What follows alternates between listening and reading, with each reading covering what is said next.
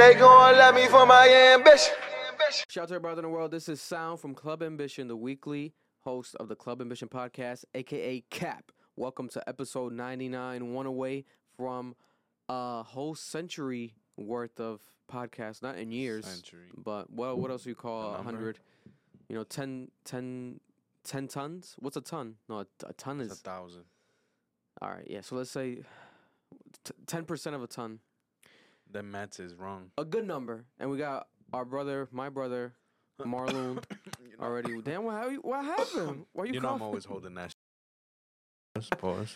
coughing right away. Um, but yeah, man, we are here today. We're gonna have a special guest from the city stop on by and update us with the proper updates with PVD Fest that's happening in a couple weeks. So you can fast forward, look through the timestamps in the description or in the comments if you guys want to do that. Feel free to. If you're watching us on YouTube, make sure to check out the audio platforms such as Apple Podcasts, Spotify, where you can listen, not just watch. And if you're listening to us on audio platforms, watch us on YouTube and also on Spotify. We have the video available on there as well for Cap every single week. New week, new news right away. We're going to start off talking about some Rhode Island stuff and then we're going to get into the cultural news like we do every single week. Also, make sure to check out our Spanish podcast, El Poca, that drops every Saturday as well with my father and special guests here and there. Let's get started right away. Rhode Island news. So over the weekend, there seemed to be what we thought was a prison riot at the Cranston ACI.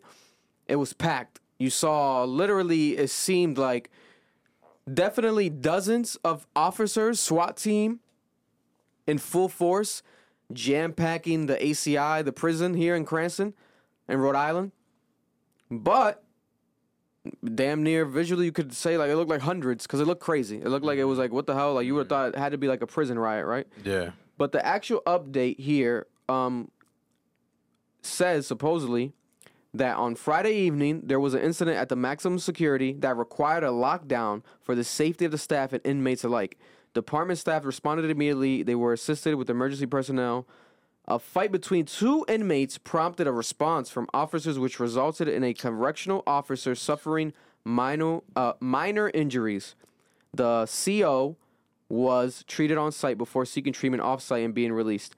Several dozen inmates refused to return to the secure yard to the inside of the maximum security facility. COs de escalated the situation by engaging with the inmates who refused to return. In a pragmatic, intentional manner, correctional officers accounted for each inmate in a secure yard at the voluntary return for the inside to maximum security without any further incident. The matter remains under investigation, right? But visually, you have it. You know, where just by looking at it, we're gonna play on the TV screen. You guys can see that even though this is what they're reporting, this is the supposed investigation. I might have to call Cap. I don't know. Why would they want to cover it up? I have no idea. But when you look at it from the outside in, like a regular, you know, individual, like we are over here, it looks to be something way more severe.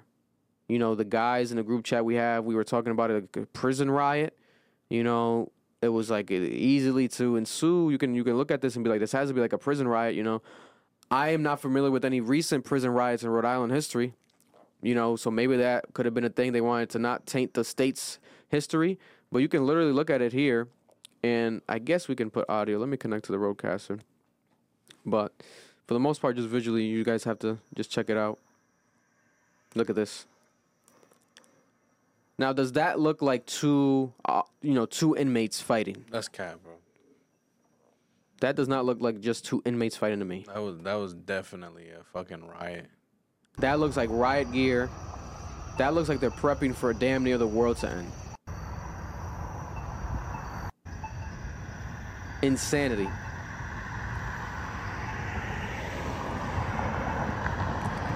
This was at the maximum security, you know, prison at the ACI in Cranston, Rhode Island. And yeah, it was going viral. People were scared, you know, like what's going on? Is it a prison riot? Are prisoners on the loose?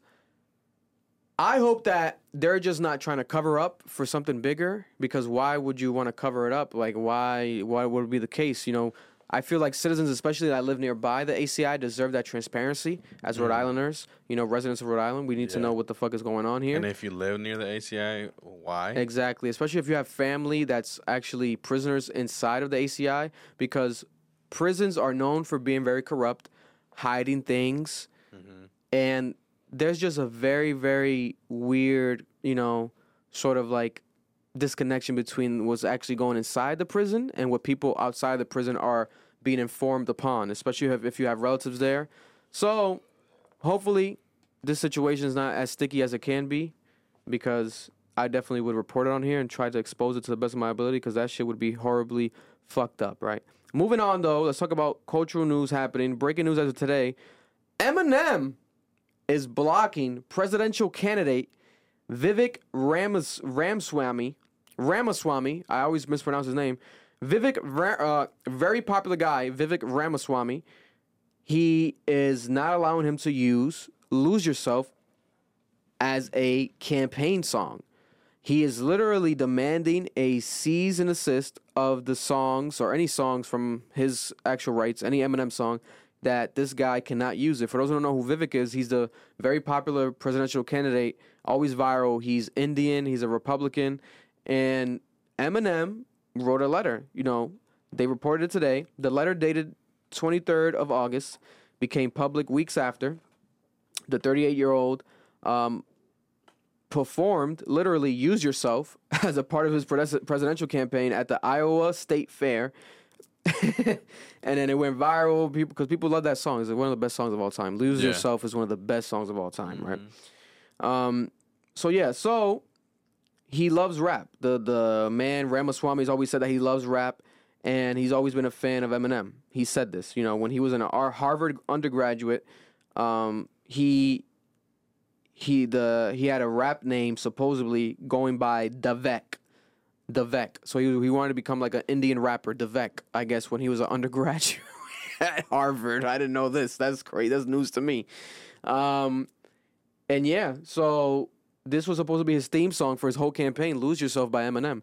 He didn't speak with Eminem, but you know, Broadcast Music Inc. (BMI), the people that hold the rights with Eminem's music, um, you know, they wrote a letter, and they reserve all the rights and remedies, and they said that would be a breach of the agreement from this day forward. You know, for him to start using that. So, um, yeah, Vivek um, just got on the stage and cut loose to the American people's char- Charigan, we have to leave the rapping to the real Slim Shady. So people are no going is going viral, you know, up in arms about the situation, um, because of the fact that it's Eminem and it's Vivek Ramaswamy. Now, for those who don't know, I don't know if you were in the reaction I think that we did to Eminem's last album, but at least for like three albums, like the newer Eminem albums, but not to Eminem's always been political. Even back then, when he was Slim Shady, he had songs where he was, you know, mocking and making parodies of presidents, and um, I think of George Bush, Trump. He's always had an opinion, but more recently in his newer albums, he's been straight up like anti-Republican. He really takes a stand. He had a very like strong stance during the Black Lives Matter movement. He stood for it, and he also was very anti-Trump. Mm-hmm. So I guess that's what the fuck is happening here, where he's like, this guy's a Republican. I don't want him using my music. Or, what's your opinion on this, Marlon? Should rappers not allow any politician to use their music, especially if they're running for a political campaign, like running for president? Because isn't it easily like, oh, so is Eminem gonna vote for him? You know what I'm saying? Because like, mm-hmm. oh, so this guy, the Indian Republican, using "You Lose Yourself," so I guess Eminem is gonna vote for him, right? Maybe they mm-hmm. don't want to, you know, just associate themselves with any politician, just that way people don't think like it's like a cosign. Yeah, I see what you, You mean. know, so should rappers not even Yeah. co-sign any sort of politician? You mm. know, it's a tricky situation. What, what do you think? I think I'm f- honestly, bro. If I was Eminem, I would have done the same shit. But that's just because me myself, I don't fuck with politics in general. Yeah, When it comes to politics, I'm an ignoramus. Like I don't know shit. Like I don't give a fuck, even though I should. But I'm Gucci. But yeah, I can see, I can see what you're saying. I can see that it could come off as like, oh, people, oh, he's co-signing. Like, oh, I, I definitely should have voted for him and shit. And Yeah. motherfuckers never even spoken in life. Easily, Yeah. easily. That's That think- makes a lot of sense. I think that's what it was. Cause like I feel like not even any amount of money. Cause I think when Trump was running again, wasn't he offering money to like people to perform and like they were turning it down? I think so. Remember some like some rappers were like turning the money down. So no matter what, hip hop is always gonna have some sort of ties with political matters. This time we have Eminem, literally, you know, not trying to be involved or co-signed, aligned with this man, Vivek Ramaswamy. I can see some people be mad about this. I personally am not mad. I agree. You know, I don't think that this is this shouldn't even happen because of the fact that you know, especially if Eminem is not for or against it. Now it could come off hypocritical if Eminem, you know, let's let's say Robert um, RFK Jr., Robert F. Kennedy Jr., or any Democratic, you know, line, let's say Biden, you know, Kamala Harris, I don't know who else from that side maybe uses music. Then it's like, oh, so he's trying to be, you know, political with it. I don't but, think he will. But as of right now, I don't think he's trying to be political. I can say he's just trying to be neutral, Mm-hmm. as everyone kind of should be in this type of situation, especially this new election. I feel like we're gonna see as much neutral people than ever before. Like it's it's it's, uh, it's gonna be a very very viral uh, circumstance right now. But yeah, Vivek, you know, just pick another song.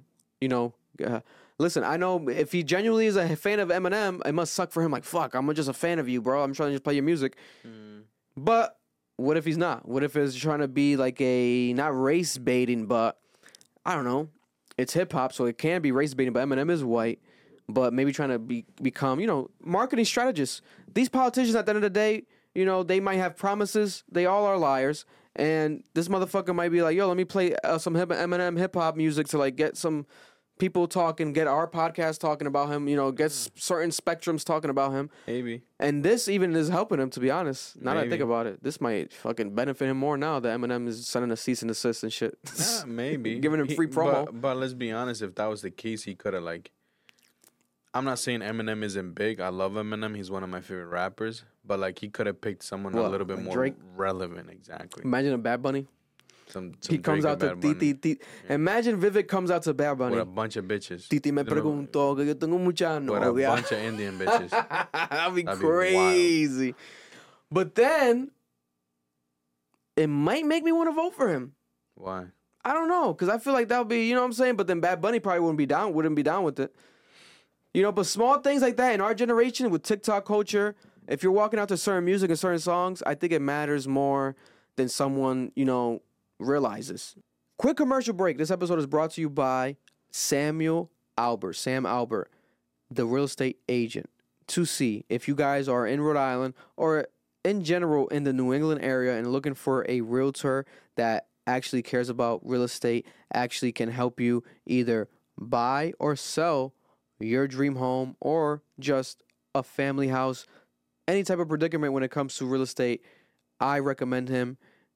I think he's a great person. I've known him for a while. And aside from that, the feedback is extremely positive. Make sure to give him a call at 401 856 9660. Also, you can email Sam at sam at 11 spelled out 91.com. That's his email. If you're looking for a realtor in Rhode Island, I recommend Sam Albert. He's your go to guy. Legendary rapper LL Cool J. People are saying that he's calling out Jay Z. He's talking about rappers acting too cool, like they can't rap anymore, because the 50th year of hip hop is the 50th anniversary of hip hop. So LL Cool J went viral with this, and people said that he was talking about Jay Z, dissing Jay Z. So did LL Cool J diss Jay Z? Let's hear the statement. Shout out to all you rappers trying to play mystery man. Stop fucking up your legacy. Get on this goddamn stage, man. A lot of dudes run around, oh, you know, they'll miss me more if I don't perform. Come on, dog. Let's get on stage, man. If I can get on stage, you definitely can get on this.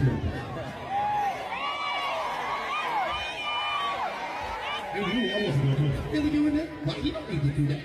Yes, I do. I love it. yo, yo, oh, Cool just crazy. I respect it though, but my thing is this, right? That shirt is crazy. The shirt. First of all, put the camera on me because I gotta talk to LL Cool J because he's watching. LL Cool J, nonetheless, for starters, we got to get LL Cool J a stylist, or just have him wear the old school clothes. Someone remind him that the the clothes that he wore growing up and the, when he first came out, he could still wear it now, and it would be considered throwback vibes.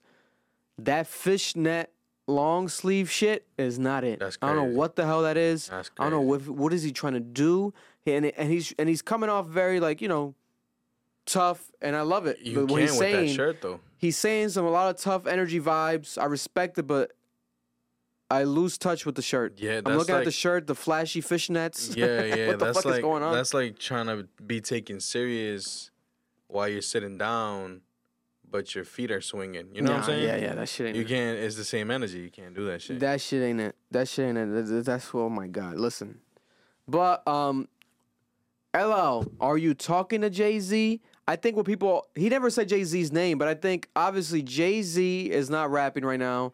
He's busy doing billionaire shit. He's trying to open a casino in New York. He has his own museum now in New York, whole museum exhibit. And aside from the museum exhibit this year, 50 Cent, not 50 Cent, um, Jay Z hasn't really done nothing for the 50th year anniversary, of hip hop. So people may be, considering that. But aside from that, remember, you saw how he did the voice. He was like, oh, oh, oh. maybe the voice was, oh, oh. people, maybe he's trying to mimic Jay Z. I do think that this could be just the internet being out of bounds. Jay Z and LL have had their past beef, though. They've had their past beef. They've had shade remarks back and forth. But LL is someone that I believe represents hip hop to the fullest extent. I, I wouldn't think that he would disrespect any rapper. So that's why I think for him to say this at all, you know, comes off a bit odd because he's the type of guy to he came at Akademiks. He had a whole beef with Akademiks when Akademiks was coming at the old school rappers and saying that the old school rappers is washed up, et cetera, et cetera.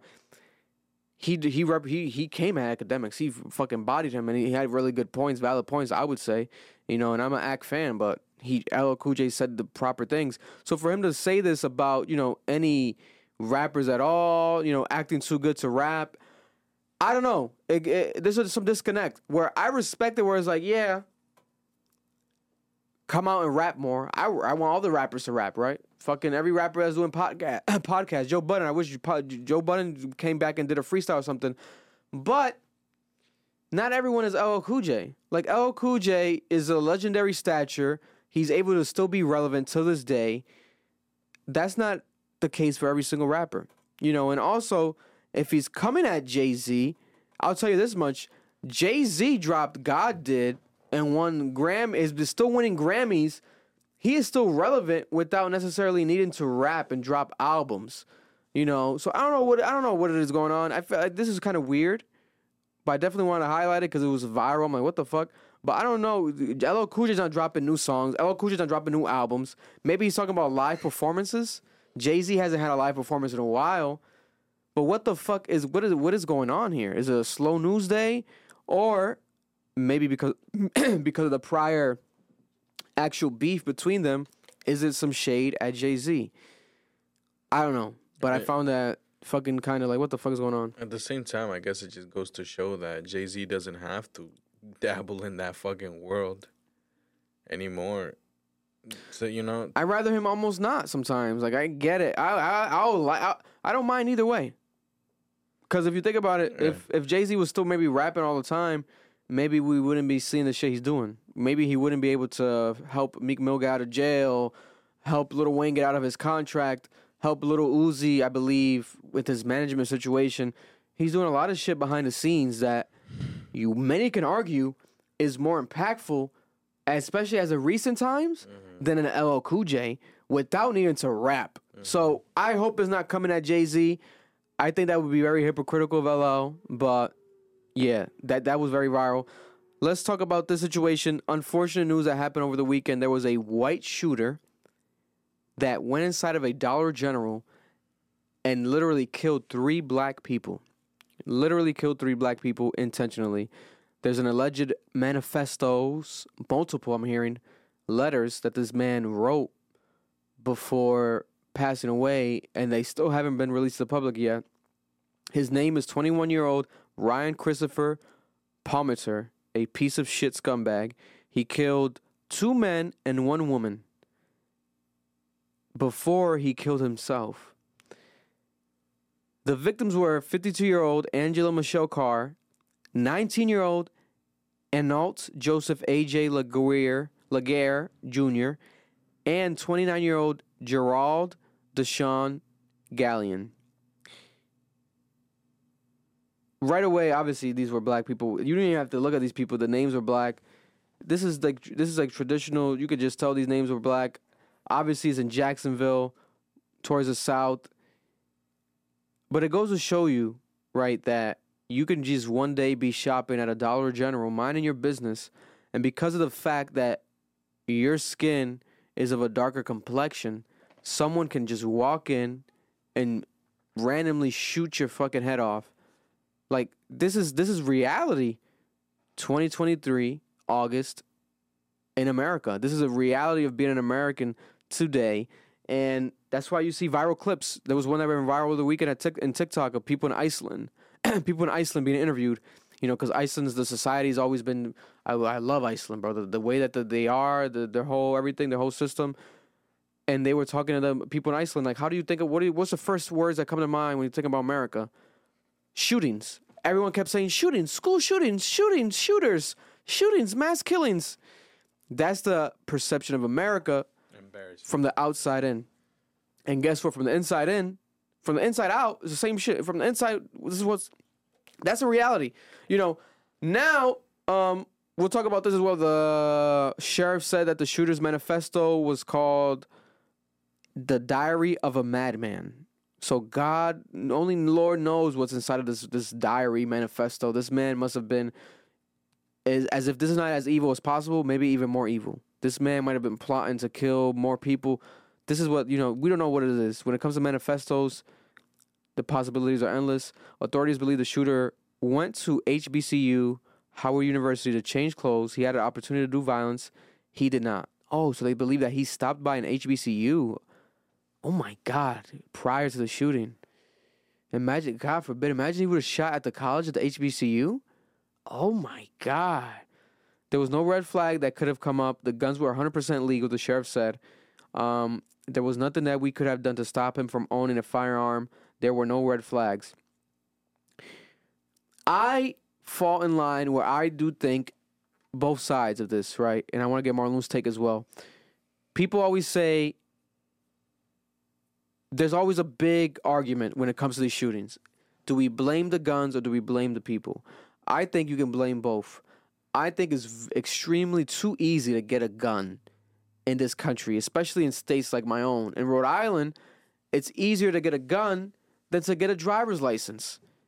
Incredibly easy. People cheat on the uh, the the the gun permit ex- exam all the time because when you go to take it, you see everyone there cheating. Everyone there is just cheating. It's like a, it's like a free for all. There's no sense of organization. There's no sense of like, um, are you gonna check if I'm you know okay up there or not or like wh- there's no sense of that. So to get a gun permit in, in Rhode Island is extremely too easy. I'm gonna do a video on that hopefully soon with the actual facility that provides the gun permit. That way people actually see with the vlog actual POV what the hell I'm talking about. Aside from that, guns aren't the only issue because people have guns. You could be a licensed gun owner like myself, etc. But not do nothing bad with it. You can have a gun. You know, I do believe in that. Was it the Fifth Amendment? They say or the Fifth, uh, whatever it is. That I do believe in the right to bear arms. I do believe in that. Um, now, do I love it? Do I love the idea of everyone having a gun? I don't necessarily love it, but I am all for legal gun owning. But not everyone should own a gun. So this man, like the sheriff said, shouldn't have to own a gun. You know, he can't control that though. In that case, right? You couldn't control that this man had problems in the mind and was a maniac. You know, looks may be deceiving. So it's not solely about the gun. I do think it's a bit of both. What do you think, Mar? No, I definitely, I definitely, I agree with you. It definitely has to do uh, with both things. Um, it definitely should be more difficult to be able to get a gun. 100%. There should be a lot of testing on the person who's gonna get something before they even allowed to take the test. Um. Second of all, when it comes down to like people like this, man, a lot of the times I hate that whole like, oh my god, like you know, it, it might have been a mental illness, this, this, and that, blah blah. If you have the balls enough to go somewhere to make the decision to go shoot other people that have done nothing to you, but then you don't have the balls to stay alive and take punishment for it, you know what I'm saying? Yeah, and you off yourself, you a bitch. That's crazy. You you a whole ass bitch. I forgot. I didn't even know that until now when I read it. Again. Like you know what I'm saying? I thought the cops like, killed him. Like, wh- what the fuck's the whole purpose of your whole life? Oh, I- I'm gonna just go kill three people and then I'm gonna off myself. What sense does that fucking make? Yeah. If you have the balls to go through all of that shit, but then you don't have the balls to fucking go through the punishment, not only that, you white motherfucker, you Yeah. probably was just gonna get a slap in the fucking wrist in a couple years. Yeah. Let's be honest, Yeah. because the fucking system is so unfair. But but I don't know. I don't know. At least he offed himself, I guess, because I know the cops weren't gonna fucking do it unless he shot at the cops. Yeah. No, you know what I'm saying? And if- so and I don't if- fucking know. And if the manifesto was as bad as the sheriff said, thank God that this man is dead. And who gives a fuck about the manifesto now if he's he- if he's gone? Yeah. What the fuck's the whole purpose of Diary of a that shit up? Madman. Yeah, who? Okay. Oh my god! Like now you got the attention on you. Who gives That's a a, fuck point. now? You know what I'm saying? That's a good point. That's a good yeah, point. like you're already offed yourself, so who gives a fuck now? It's, now it's, it's like make it up to the fucking family of of the people who uh, you know the family that were lost. Yeah, Make it up to them. What are you gonna do with that? Releasing all that shit. that's true. Because imagine being um, you know, one of the individuals, one of these, especially the nineteen year old individual's mother, and like, oh, the diary of a madman, and like this whole personification. Because a lot of times we we talked about it before, where like these type of people want to become famous. You know, this these type of Hold on, let me look at this look at this ugly, bro. ugly ass fucking. My God, God bless, man. This this is. These are these are the worst and it's crazy. You look at him. He, he doesn't. He don't look tapped, bro. Listen, Let's be honest. He looks like. he, looks, like he might be a- the type of to be bullied. Yeah, well, yeah, he, but he Maybe looks, he looks, but regular. he looks regular. He, looks, like regular. an average, like average male in America, average white male in America, especially younger, right? Because he was what twenty one, so he does look of that where you see like the the, the features, you know, you could kind of tell, but when you now you find out what the fuck he did. He looks like a piece of shit to me now. you know what I'm saying? But putting shit aside is like, yeah, he just like bro. this is pretty insane. At this point, man, I think that most fucking stores should have a security guard with a gun. Play with a gun. Let's a be gun honest. yeah. Let's be honest. I agree with or, that. Or if you have like like a cash register, like something like that, like one of the requirements in a situation that this, this, and that could fucking happen, are you willing and have the balls to take a gun and you know try to stop? You know what I'm saying? And the thing is with this one, like the guy was shooting outside too before he walked in. Dollar General, bro. That shit fucks me up, man. So it's like you can tell he didn't have the balls to go to like to go do some big shit. Yeah, you know. You know what I'm saying? And that's why, like, when I be telling people, like, "Oh, be safe, be safe," like that should be real. Hundred percent, bro. say, "Yo, be safe," I, bro, what? I, I- honestly, I, this is that's one of the reasons I don't like going to big crowded places, man. That's why I've I've never gone to like PVD Fest, especially after that shooting shit that happened. I Mm-hmm. Yeah, know it was whatever. I, I don't go to places like that, bro, because I don't tr- I don't trust it. I ain't gonna lie to you, bro. I be at places, I be going to Walmart and shit like that, and I see some shady motherfucker looking, bro. I immediately get the fuck away from there I don't blame you. or like it, I'll try to get on some quick shit or stay around like the because I don't I don't trust these motherfuckers, man. I don't blame you, man. I, real talk, bro. I'm being dead ass. It's just, it's, it's, it's real out here, man. Especially now with a kid, like I be looking at Bro. this shit, I be fucking, Real talk, bro. I be I don't, fucking I don't scared. If if I was on some like like you know concealed carry shit, don't give a fuck. But you can't do that shit out here. No, you can't. But- and especially with a guy like that, I think he had like a whole like uh, automatic like rifle type of situation. Is like, guy comes up to you with that, you, a pistol ain't gonna do shit to that. So it's like it's a weird man. God bless America. Moving on. Speaking of America, the Olympic track star Noah Lyles, very accoladed, you know, a real deal athlete has gone viral for his comments about basketball in the NBA in America. Wait, who is he? So he was a track star because right now it's like the okay. Olympic. So, so, um, track star speaking about uh, basketball. Yeah, track star Okay. speaking about basketball. Okay. Mm. Already red flags.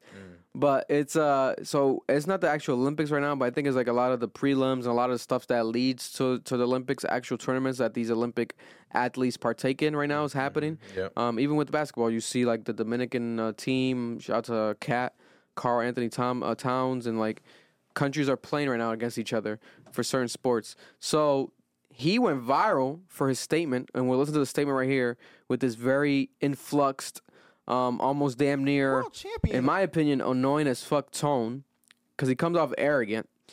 He comes off arrogant, but I do see his perspective slightly.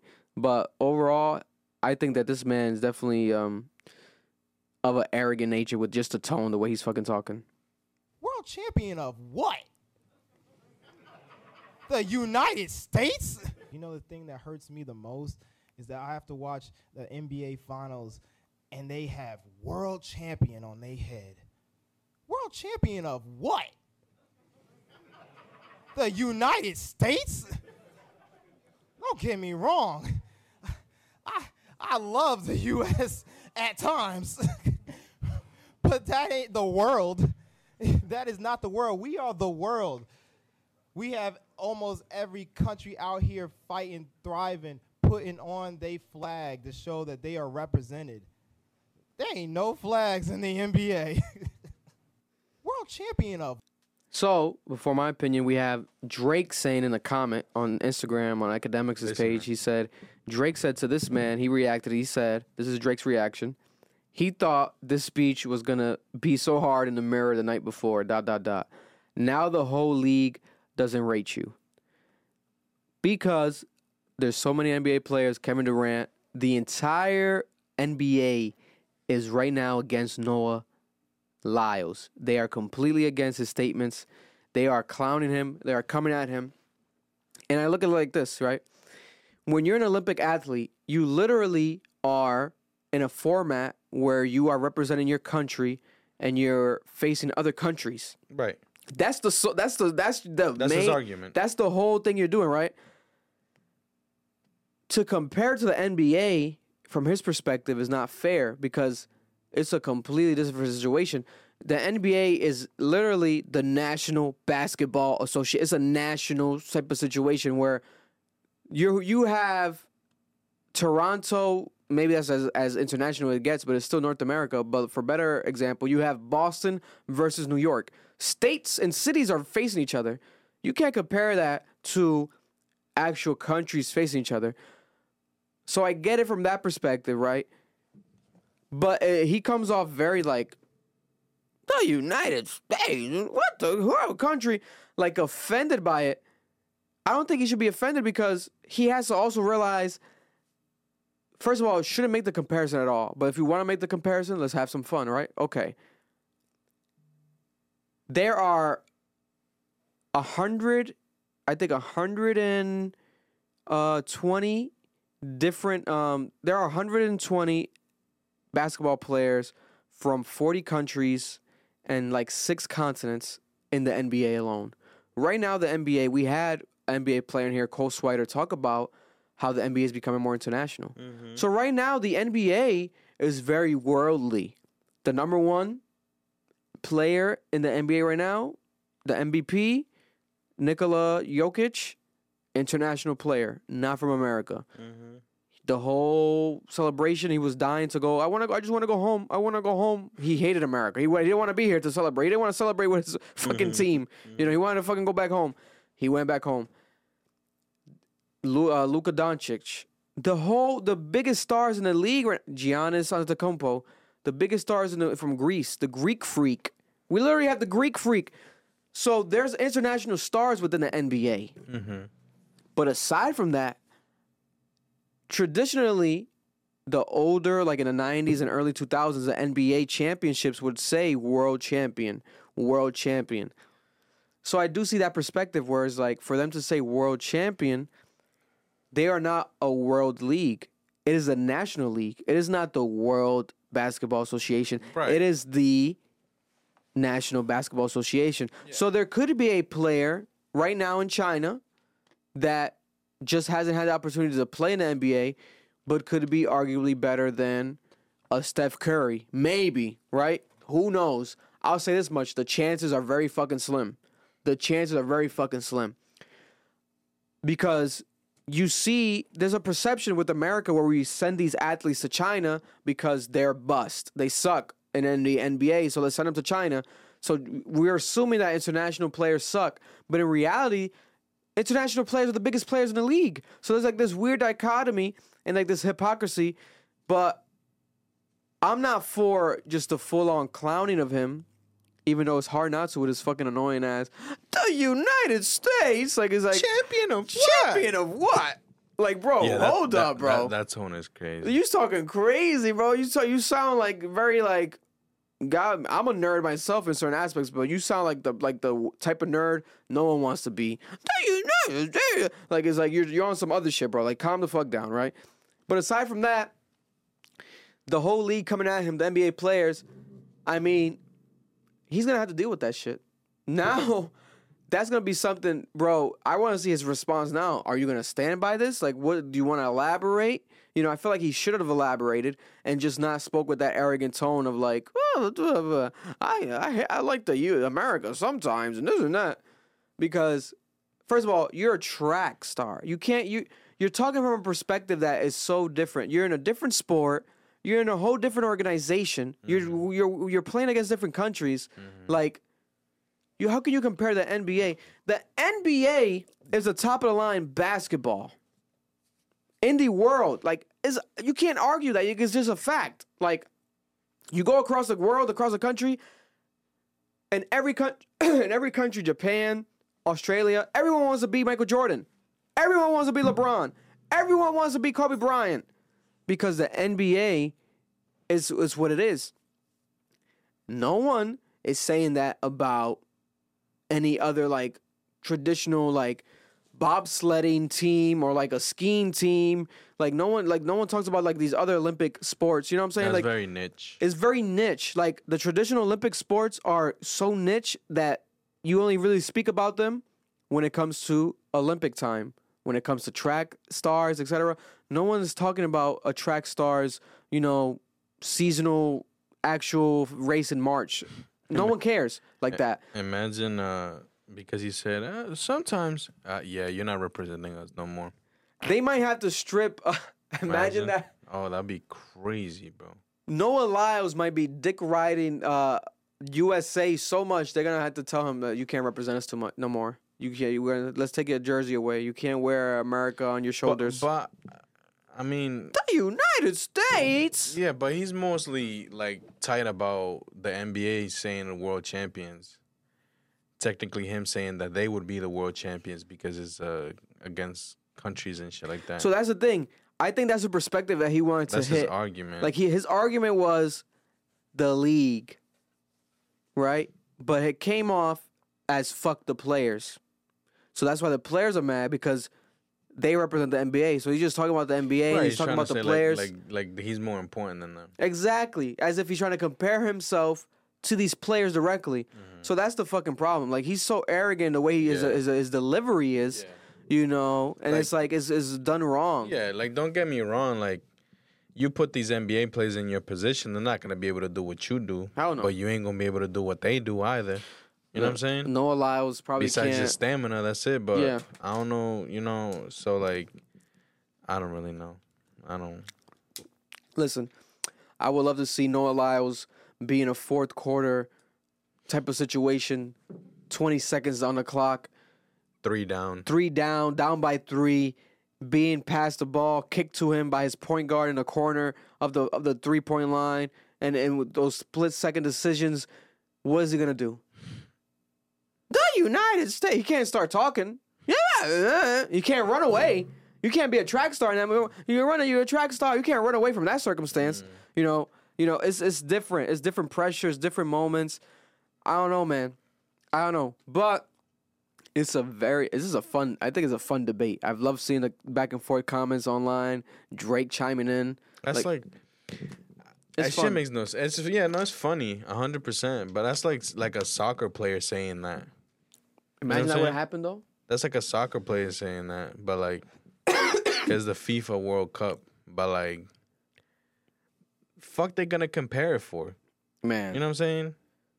Like, bro, you're a fucking athlete. You're doing your shit. Keep doing your shit. Fuck you, her for. man. Probably not getting paid enough. I don't think you saying that uh, is going to do anything. Definitely should go talk to the people who run that. Exactly. You know what I'm saying? Go speak to the, the actual board members and the actual people leading the Olympics, and you know, and talk to Adam Silver. You know, go talk to Adam Silver. Call out Adam Silver's ass, but don't you talking about the players? They're gonna take it personal. They're gonna eat you al- alive now, Noah. Um, but speaking of America, one of the worst things in America, um, not in America, but I would say one of the worst things in hip hop culture is the ideology that street rappers personify throughout these years, where a lot of them have ego issues, a lot of ego issues, and they portray it through their actions, sometimes accidentally. Yungeen Ace is one of those rappers that from Florida, very viral. Um, for you know, was he the one? Name, was- a, name a song for me. I think he's the one that did the Yungeen Ace um because I need you and now I wonder Oh, okay. the okay, remix. Okay, okay, okay, okay. Yeah, I know. Yeah, the Yeah, Spinner yeah. Benz. Oh, the Who I Smoke. Who shit? I smoke. Yeah, yep, yep. He was the one that the the That shit's crazy disrespectful. Yeah, so Yungeen Ace going viral a couple years ago with the Who I Smoke. Nikki, Who I Smoke. Yeah. You know, literally calling out his ops and stuff, which was a, you know, pretty. Uh, it was a classic song, like the song in, in Florida. So this till this day, people play it. That's just ballsy. Is a, but it's a very like dumb move. Like, what the fuck? You really are just trying, I guess, show people that you are a really street rapper. You're trying to live your raps. You know, call out your bills. You, you know, it's a very. I don't. I don't like it. I don't like that shit. I think it's it's because because then you're gonna have younger people try to emulate that type of shit, and that's the worst thing about it. But don't get me wrong. It's not like I wasn't riding around. At least for the first week when that shit came out. Ooh, I Were you? smoke. I was hey. I don't know. I would not blast. I was that I was shit, bro. blasting it. You know what I'm Because saying? people catch you the blasting suburbs, that shit. They're like, though. oh, that's the type of energy you're on. We we we, we say we don't have nobody that hates us and shit like that. But, oh, th- but, there's but there might be. They pop out of nowhere. You know what I'm saying? they pop out of They nowhere. might pop our tire. Yes. It's just I'm not. You know what I'm saying? I'm not gonna let you know I'm on that type of energy. But come face to face, I'm gonna knock your ass out. exactly. You know? But Yungeen Ace, uh, Foolio, the one of the people who people he was kind of dissing on the Who I Smoke track, said that he was a snitch. There was a video that went viral, Yungeen Ace, where he was in like an interrogation room and he was talking about something about cooperating or not cooperating when he was younger, very younger, and he was frustrated. He felt like his ego got checked, his gangster got checked, and he went on live, Instagram live, and he responded to it. But I'm not gonna play the clip because he, he is so much of a he got caught up in his ego so much as a street rapper trying to prove to people that he is not a snitch that he literally showed on Instagram live to now millions of people in online and internet his social security number. Like he literally showed paperwork of him from being a uh, working uh, being arrested and stuff his actual cop paperwork police paperwork trying to prove that he didn't snitch and instead, he ended up snitching on his whole identity and gave to the whole entire world his social security number. If that doesn't show you how far of an issue, you know, these men How dumb they can fucking be. these men have with their ego, you know, how dumb they can just come off without needing to be. Because they have the world in their hands. They have an audience. They make good music, good melodies. You guys are stars. Say goodbye to your, your identity. Bro, his social security number. You know how many scammers Done. probably got that shit already by now? Unfortunately, the internet, once you're accused of being a snitch, you're forever a snitch. Like, But you might not even too, snitch, bro. and This- they're going to think you snitched. This is the this is my problem with this too, right? So you know you want to consider yourself a street thug and shit like that, but like the whole thing about that is like, who do you have to prove it to? You know what I'm saying? A real thug ain't don't. It, when the moment comes, the moment comes. Real gangsters don't don't go and, don't that, and, that, and, that, and that's when they gonna talk. You know what I'm saying? yeah. But like they ain't gonna be out here boasting and shit. Oh, what? You're questioning me? What? Here's like, here's the bodies I You're killed. hurting my feelings now. Like I, I, I gotta go clap somebody right now. What's going on? You know what I'm saying? Like It's the ego, bro. it's ego. questionable, bro. Like Lack I- of parenting. Back ego. in the day, bro, they move silent, bro. Yeah, because they really look up to these like bosses, these like um Al Capones, like these like fucking But they went mafia bosses, but they don't move like them. No, You guys do not move like them at all. silent, bro. At all. Like you guys are very loud. You know, to the point that now your social security number's out there, That's and you're gonna have to suffer because of that. Like you have to deal with the that. Crazy. That's About to what go the fuck take you them did. in 401k. bro. But I saw that I was laughing. I'm like, oh my god, this would happen to like this type of situation. Someone being called out. Like I feel like every month there's like a new rapper that's a new snitch, and then people have to determine is he a snitch or not? Should I listen to his music or not? Should I care about him? Is he cool still or not? Should I work with him or not? And then rappers in the industry, should I collaborate with him or not? Should I give him a beat or not? Should I should I should I follow him or unfollow him? Oh, oh my god! Like what the fuck? Like they, asked Lil Durk, like, did you unfollow Gunna? Like, oh, like it's like it's such a, like a high school type of situation because my whole thing is like, man, if they snitched or not, it doesn't have to nothing to do with you directly. They didn't snitch on you, and if they did snitch, then you have to solidify that you want to live and die by that whole code. Like, okay, this is this is really what you care about, the street mm-hmm, shit. Mm-hmm. Then you gotta verify people in your camp ain't really snitching. Oh, guess what? Nine times out of ten, they probably will. Everyone, ev- people snitch, bro. This is like we're gonna act like, come on, we grew like we know in the city out here, it's, it's a known thing. There's niggas out here be snitching, like it's a thing. But now when you tie it to rap culture, you know, now it's like a like a brand new. Th- oh, what? These rappers are not real. Are you surprised? Are you surprised? Like what? What? Are you surprised at the, these images that they're selling to the to these audience and these kids? Like they're rapping about this, like they're gangsters and blah blah blah, and fuck all snitches, but then they end up being randomly accused of being a snitch. It's not a coincidence. It's not a coincidence. It's, it's a, there's an issue. There's a facade in the culture, and we also gotta reposition where the fuck we idealize and what the fuck we look up to. I personally don't look up to no fucking rapper, but unfortunately, we have a lot of younger people that do. They want to be a fucking. I want to grow up and I want to be a Drake. I want to be a Trippie Redd and I want to be, you know, a Lil Durk. And then when you get to the, the gangster rappers, I want to be a Young Thug. And I, oh, Young Thug's in jail. Oh, so they think that that shit's cool. And I want I want to be six nine. I don't know who wanted to be six nine, but you get the gist. But speaking of gangsters, one of the biggest gangsters in the world, um, right here, is this man, Trump. Donald Trump, former president of the United States, Donald Trump, was actually arrested. And here's the official mugshot. It went viral. He paid a two hundred thousand dollar bail. He paid the bond, the bail bond, and he was released right away. He literally walked through and out of the jail. You think you think he wasn't going to? Yeah, he paid it cash. Trump had to pay it in cash, two hundred thousand dollars cash, right? That's not an issue for him. And aside from that, ever since his mugshot's been revealed, Trump How much money he made off of it? Trump dropped T-shirts for his campaign. Let me look at the camera. This is You, crazy. You know, you know who's gonna use that mugshot? I should. I, I'm waiting for it to be on a Supreme shirt. oh my god. Yo, that'd be crazy. I'm waiting he, for it to be in a he lets that Supreme happen. I'm not sure. I don't think he has to let it happen. I think with the thing when it comes to mugshot, they might be free. What's it called? public information. public information. Because think about it, hasn't mugshots been used in the past for something other shit? Like The remem- Tenta- X, X is Tentacion's mugshot yeah. was like everywhere. Mhm. I don't know if you can own the rights to your own mugshot. I don't think so. I don't think so. I don't think so because mugshots are.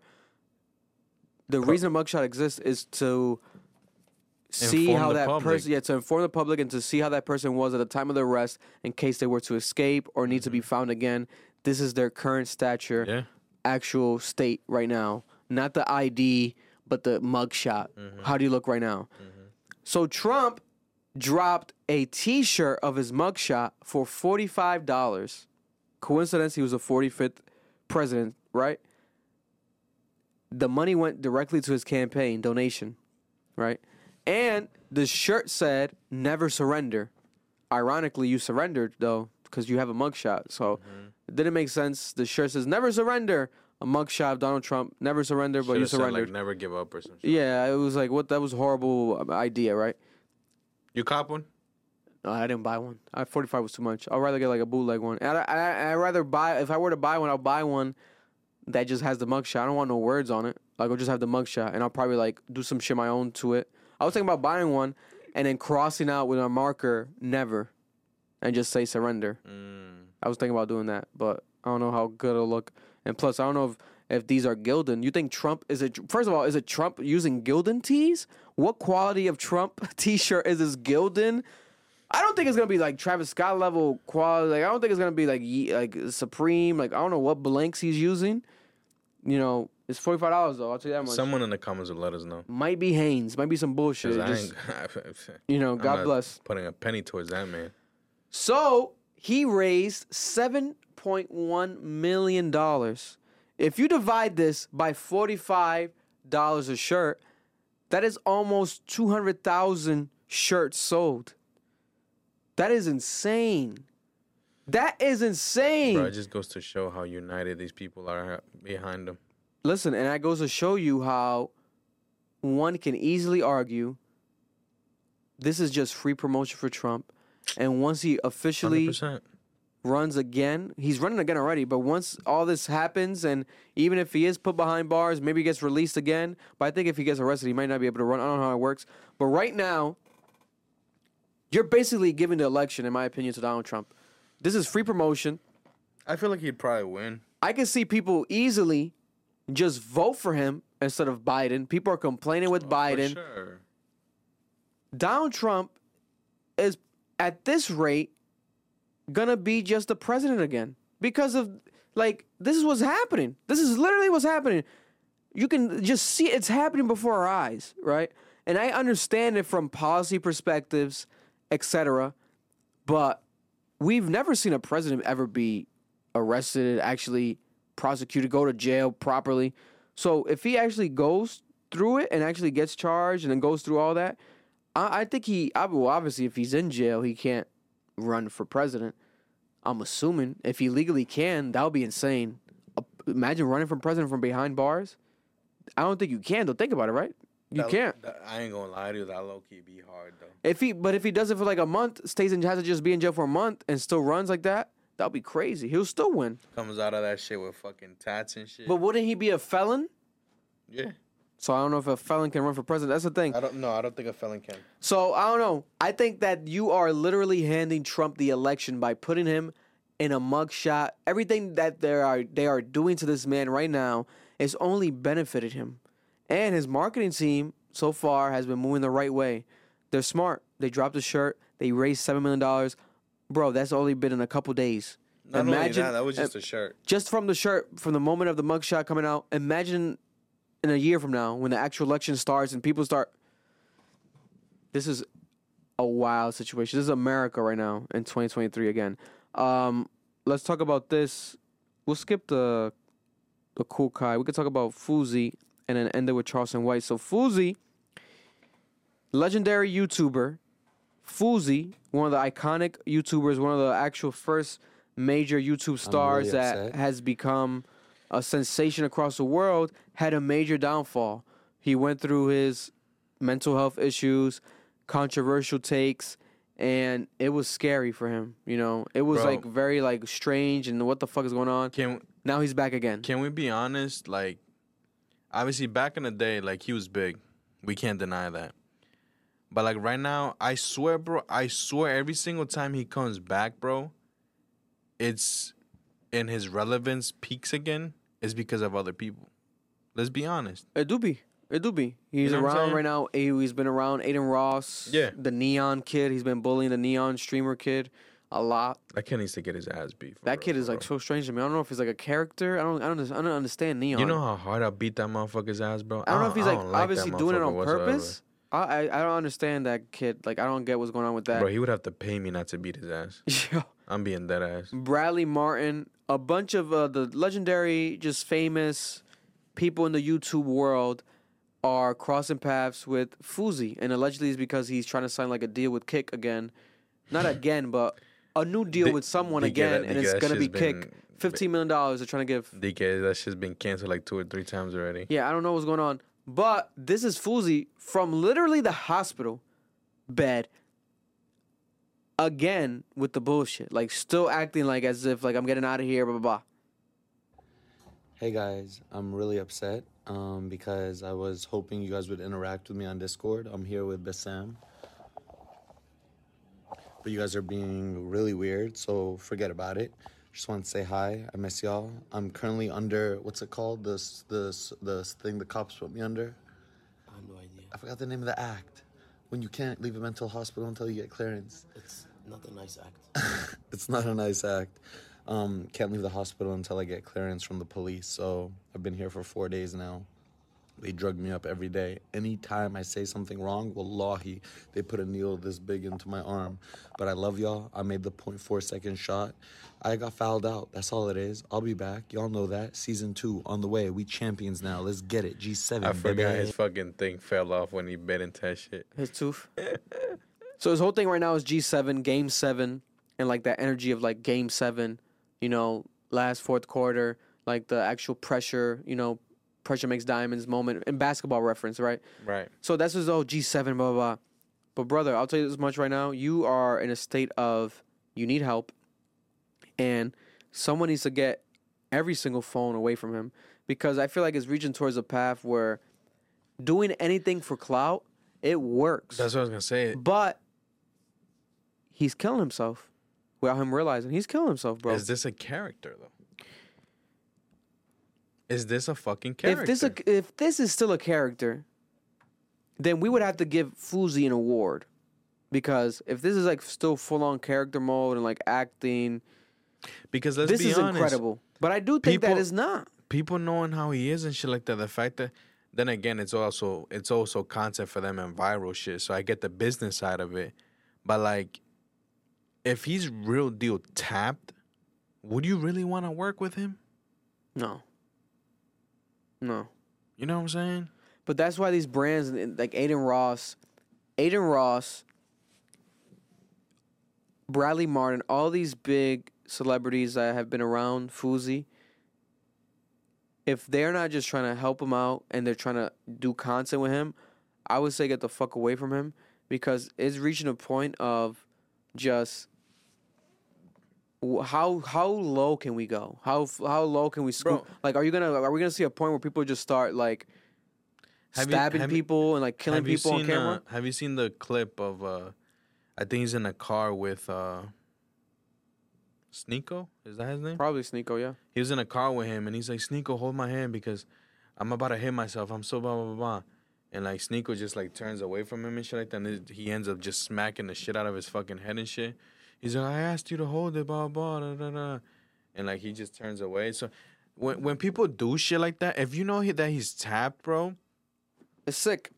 yeah, are you really gonna let that happen? You know what I'm saying? Like, They're they're what's it called? They are there's a term for it. Um they're aiding. They're aiding the the actual illness. They're adding fuel to the fire. Like they know that he's mentally not there, but instead of like trying to stop it and tell him, "Hey, let's get you out of the situation," they're just making a mockery of it and just going along with the skit or whatever, trying to skit it up. No amount of money and no amount of followers is worth literally destroying your whole life publicly on camera. Like it's not this is not okay, man. And then you have so much respect through the shit that you've done in the past, the foundation you laid through the creation of YouTube and vlogs and stuff that you've done in the precipice of like the height of your career. Whereas like now I guess he is like a YouTube OG realizing, oh, all that people care now about is just views. Let me just do the craziest thing on camera. Let me smack people around. Let me scream. Let me go crazy. Let me have. Let me go crash almost my car. Like literally uh, risk my life because it's getting me more views. I'm number one streaming on Kick. He's been number one streaming on Kick a lot of times throughout these manic episodes. I'm number one streaming on Kick. I'm gonna get a big deal. I'm gonna get a twenty dollar, twenty million dollar deal. I'm gonna get million millions of dollars. Oh my god. Oh my god. But it's not worth it. It's not worth it because what influence are you leaving? What impact are you leaving?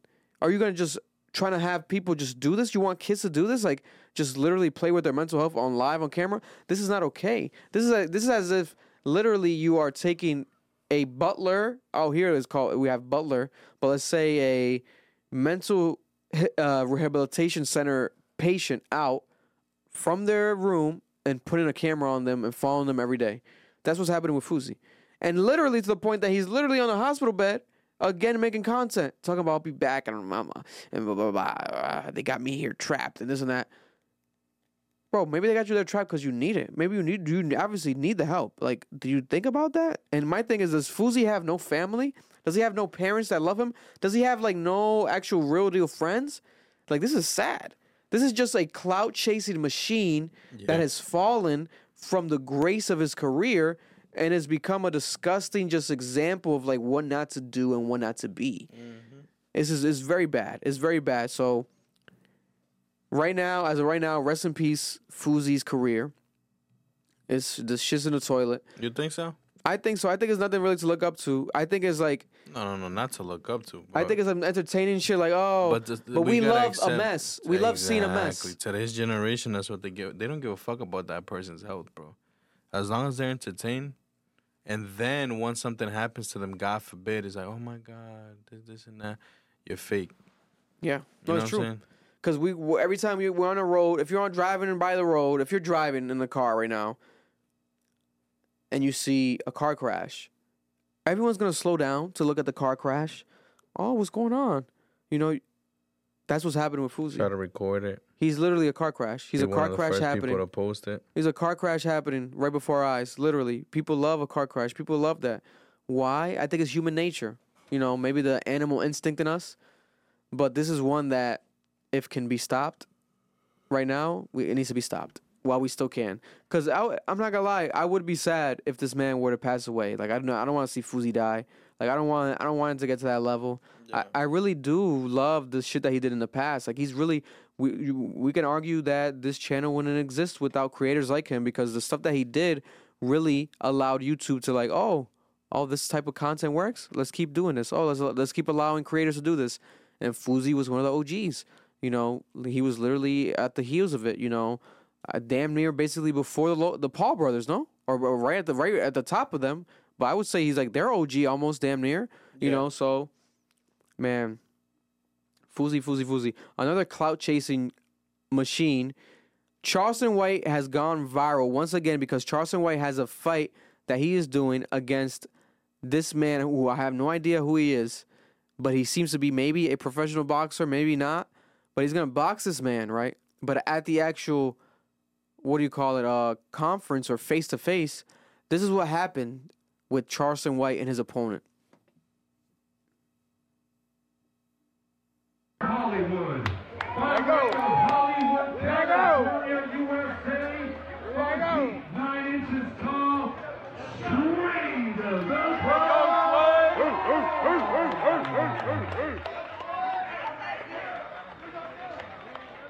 opponent, you've already seen some controversy at the pool.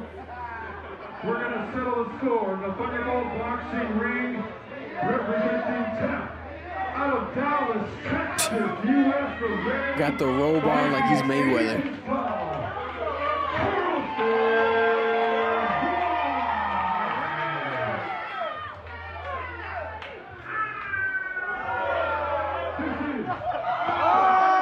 He got maced.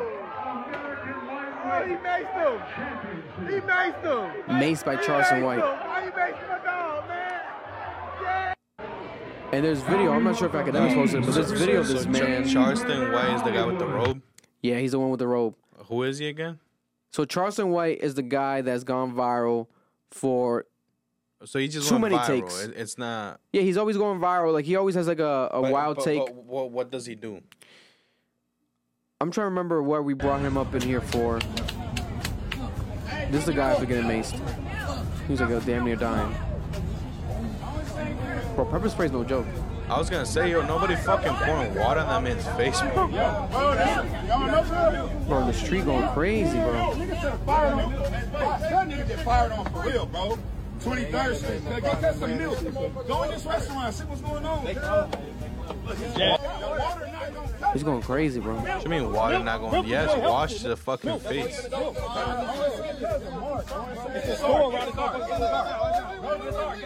her to the store, get her some milk.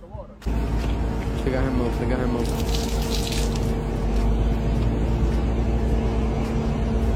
Shake that. Hey. Gotta let it, you gotta let it, gotta let it, gotta burn. Bro, that shit sucks, bro. I would never want to get pepper spray.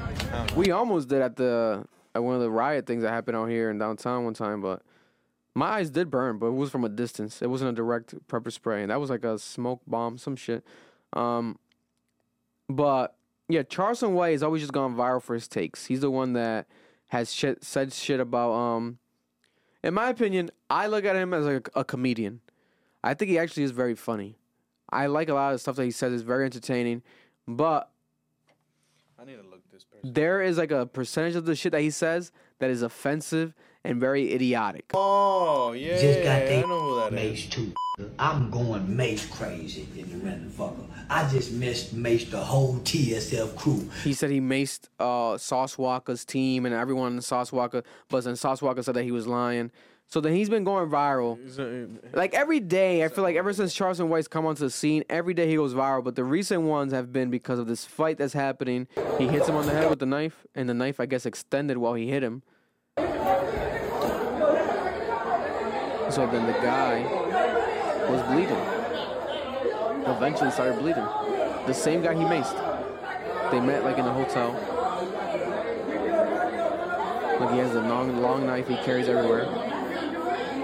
That shit's not even legal. It's not. I don't, I don't know what's going on. Put the blade up. Put the blade up. Put the blade up. Oh, you got me? Oh, he got me. Oh, he got me with the blade. He got me with the blade. Oh wow. Yeah, and I'll just show it briefly because obviously graphic. But Charleston White is someone that I think is entertaining. He's uh, a clout machine. I think he's too old. For But guess shit. what?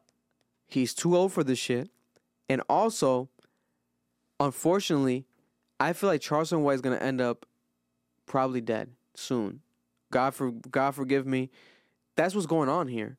I don't even like speaking like that, but it's like, bro, you are playing with your life. He's lucky he isn't getting gangbang with is with all this shit. Like like this man's team is on some professional shit. I don't know how how Charleston White has escaped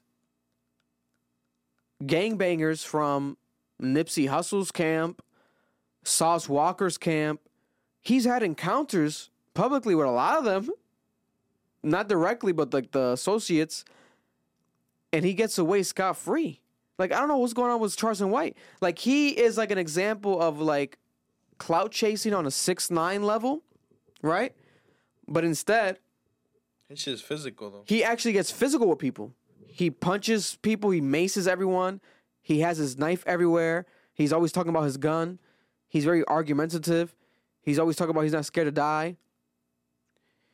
And it's like, bro, one thing is to be entertaining, a comedian, I get it. But then you push it too far. Like, people, do you want to just die? Like, do you want to die? Like, why would you want to entertain death? Like, why would you want to risk your life? You know, for the sake of just your statement? Like, why can't we just agree to disagree? Like, mm-hmm. why can't you just be like, my bad, bro, I went too far? 2 mm-hmm. three words, four words, that's it. That's it. Okay, take it. Okay, all right, it's fine. We move forward. Instead, he doubles down, triples down. That was more than four words. You know what I'm saying? Four was it six, seven? Quick sentence. He doubles down, triples down, and keeps going, and like does not give a fuck. He risks his life for it. To each their own. I think it's not worth it. I think Charleston White is maybe the most interesting man of this entire year, but at the same time, maybe the dumbest. If you happen to be just like me and you're into fashion and you love also vintage clothing, there's an event called Faded, the largest curated vintage event in the Northeastern history. This is the second annual one happening September 2nd. 30,000 square feet. There's gonna be hundreds of vendors, including also food trucks outside for you to eat. On top of that, literally on top, a rooftop party the entire day of the event. people are flying in from across the entire world, including actual artists that created merch for bands such as Nirvana themselves. Make sure to check it out this Saturday, September 2nd at the Waterfire Center in Providence, Rhode Island. So we are here, special guest for the week at Club Ambition Podcast. Welcome into the studio a man who's had, you know, especially locally, very renowned career, whether it's acting, you know, even philosophical work, uh, philanthropical. How, was that? How do you pronounce that word, Marlon? Philanthropical work. He's someone that just by searching his name online makes the rounds of very legendary, you know, actions and especially acts of kindness, and someone that's very respected throughout the community that is Providence, Rhode Island. In my opinion, the best city in the world. So this is someone that's also tied into and directly now as a part of his new job as of this year PVD Fest, one of the biggest, if not the biggest, things that represents Rhode Island, you know, especially Rhode Island arts. And we've known throughout this platform the impact that that's had, you know, especially the new changes and everything that's had. So, without further ado, here to update those that didn't know at all, you know, the actual current updates of PVD Fest and also give, you know, because this is not his only uh appearance on this podcast. We're definitely gonna have this is one of many Joe Wilson Jr. appearances at Club Ambition podcast. You know, God willing, going forward because he's a very um, especially through meeting him off camera right now. He's a very his aura is insane. You know, I, I love it. So, welcome to the podcast, the director of Providence Arts and Cultural Tourism, but also the renowned theater actor and actor in general, and also theater director Joe Wilson Jr. to the podcast. Round of applause. Appreciate you. So happy to be here. I appreciate you. I Love that. Where are they coming from? Where are they clapping from? it's the it's the AI the AI claps. Man, so real quick, well, like I said, this is uh, obviously the main vocal uh, point of today is to highlight the PVD Fest and to update the people. And I wanted to get a direct, you know, from you know the horse's mouth because ideally, you know, I know the the mayor has a busy schedule. We're gonna try to do something hopefully after PVD Fest with him, but everyone kept saying you gotta talk to Joe, Joe Wilson Jr., Joe Wilson Jr. And I had a feeling I knew your name because you know one of my best friends, you know Eric, he's mentioned you, right? And then, but I didn't know it was the same Joe Wilson Jr. I'm like through researching him and looking at him, like, wait, so this is the same one that Eric mentioned, you know, and I'm not even sure. Eric, even one of the when you were talking to me off camera right now, one of the quotes you stated was like something that Eric said too. So I'm like, man, so he probably got it from Joe. Like the one of these these quotes, you know. So I can just tell. So tell the people real quick who is Joe Wilson Jr. For those listening, you know, thousands of people out there in Rhode Island right now who have no clue and deserve to know who is Joe Wilson Jr. First of all, thank you for having me. I'm so happy to be here. Appreciate it. Um, who is Joe Wilson Jr.? Um, I moved to Providence about 19 years ago. Uh, I have been a theater actor and director for 30 years of my life, which I probably shouldn't be saying that because I'm dating myself. um, but I've been doing this uh, for 30 years. I've, I'm from New Orleans originally, Yeah. born and raised. Uh, went to an all black male Catholic high school in New Orleans. I graduated, went to the University of Notre Dame, and majored in political science. Uh, I had every intention of going on to run for office and, you know, maybe going back to Louisiana and being the mayor of New Orleans or the governor of Louisiana. Um, so I went to go to law school. And um, I caused some trouble in my second semester junior year at Notre Dame. Um, I led a protest that basically shut down the Golden Dome for a day. um, but I'm proud to say that um, many of the action items that we proposed then, uh, my brother enjoyed 10 years later when he went to Notre Dame. Um, you know, protecting um, faculty of color, students of color, um, providing, you know, safe spaces for students to to be able to be themselves Wow. at ND, and so I'm really proud of that. But you know, I was involved in all kinds of political stuff uh, at Notre Dame, and I was so burnt out with that in my second semester of my junior year, and I knew I was going to law school. I didn't want to screw up my GPA. Mhm. I took an acting class, and it changed my life. Um, and I spent the last year of my time at Notre Dame uh, acting in play after play, taking classes, and and then I went off to because all of my new friends were auditioning for graduate programs in acting, and I went off to audition with them, and I got tr- accepted into triple the amount of grad programs Mm. in acting than I did law schools, and um, I knew how the craft made me feel. I knew how that community made me feel. Um, and I called my parents and I said, you know, I'm not going to law school. I'm going to acting school. And my mother cried and my daddy cursed. Um, but over the course of 30 years, I have built a career that my father became proud of and understood. Uh, he passed away about four years ago. Rest in Um, peace. My mother, thank you. My mother, um, they really understand uh, now because growing up in New Orleans, for us, art making and being an actor was, um, you know, it was like they only had certain visions of that, like making the being a movie star or being on Broadway, and so it scared my parents to death that they had spent all this money and now their kids talking about not going to law school and Yeah. you want to be an actor. Yeah. And so, but even my perception around acting, I knew how it made me feel, how it changed my life.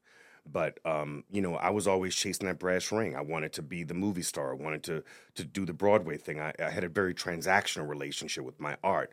It was about the next movie, the next gig, the next job, the next thing, chasing like a, a dog chasing a car. And I, over the course of my studies and over the course of my life living in community, I began to understand that my my art making wasn't uh, something that was a transactional thing, that it wasn't something that should simply be consumed by an audience or by someone that wanted to go and buy a ticket to a movie, but that indeed, as much as my art transformed my life, that my art has a transformative power within communities because art making is about the process.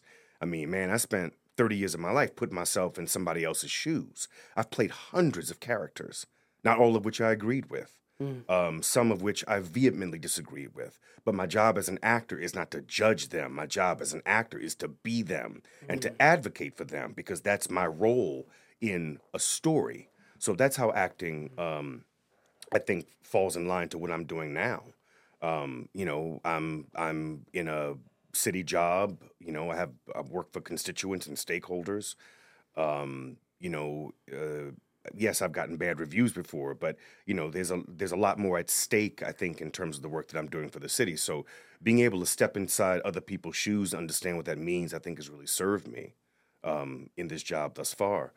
Um, but one last thing I'll say, and is that I've always found myself. I've lived in New York. I've been on Broadway. I've worked around the country, but I've always found myself being attracted to communities that allow me to actually not just be an actor, but you know, because of my local stupid celebrity. Oh, I saw you in that show and blah blah blah.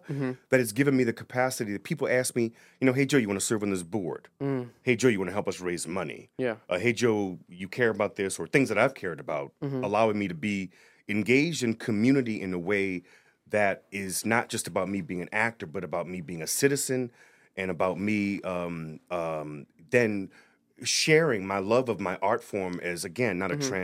transactional thing, but as a way that we can actually shape policy and change minds, and as a practice, as a way to build community, as a way to bring people together, as a way to build consensus. But more importantly, a practice of putting yourself in somebody else's shoes day in and day out um, is a way that we're going to build a more beloved community. And so that's been my journey. Um, and it's interesting that I wanted to be a politician when I was that young black boy leaving New Orleans, and I'm finding myself in um, um, in an adjacency with Yeah. with with bureaucracy and, and, and politics now. Hundred percent. Yeah, full circle. And then what would be that situation that you would say directly landed you in the situation, like exactly the actual job? Like, how did Joe Wilson Jr. become the actual director of cultural arts in Providence and tourism in Providence? What was the situation that made you, aside from just deciding to take the job, how did the job, in your opinion, even land in your world at all? That's a great question. Uh, there were a lot of factors that led me to this job. I think. Um, well, number one, the mayor asked me, and um, I took about 36 hours to think about it, and I said yes. Mm. Um, you know, I was well aware of what I was walking into, and well aware of the legacy of this department. Yeah. and um, have relationships with people who have led this department and friendships with folks who have led this department. Um, I'm gonna be brutally honest with you. You know, I went back and forth about it because of those relationships, um, and but if I didn't take the job, somebody else would have. Mm. And so I'd rather take the job and I'd rather do the best I can with that job and and try and continue to foster and nurture those relationships that I've had. Um, you know, both in the city and people who have been in this department to continue the legacy and stand on the shoulders of folks who've done extraordinary work. And so I took the job. I, I think another thing I'll I'll say about it is for a long time, you know, as much as I can speak in all these glorified terms by understanding myself and my business, let, let's just be clear. I've always had a complicated relationship with my artistry because I've always felt like you know sometimes you it's not taken seriously or we're marginalized in terms of of of our capacity to to be in, uh, to be a part of important conversations.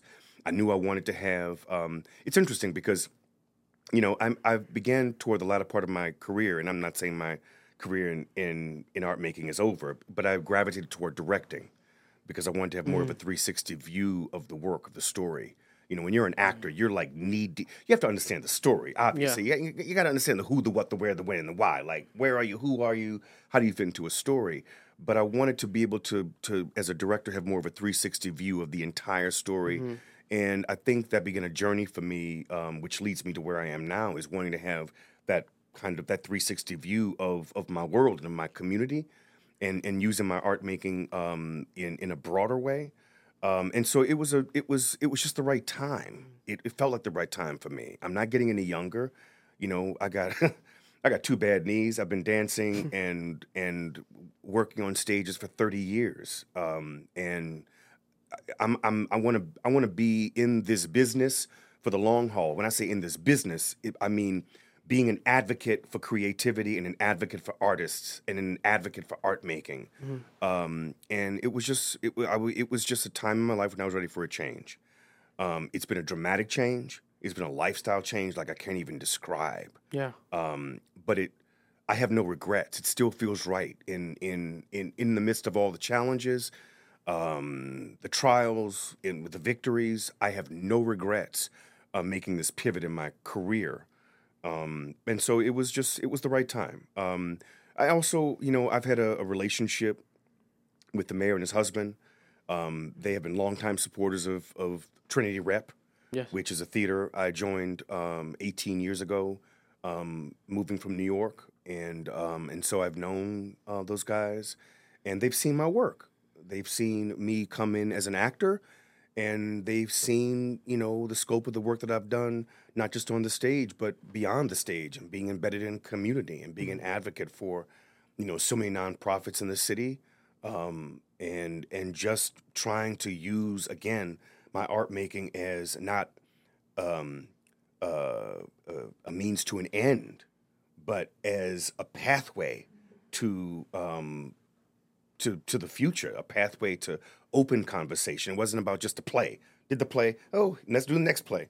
About using artistry as a way to open conversations, using artistry as a way to open hearts, uh, using artistry as a way to create the conditions for um, us to to build a more beloved community. And I hope that it's because of that and the mayor seeing that um, that he chose me uh, to to take this job, and more importantly, um, to be, I believe, the first artist to be invited to um, to take a job such as this in the city of Providence.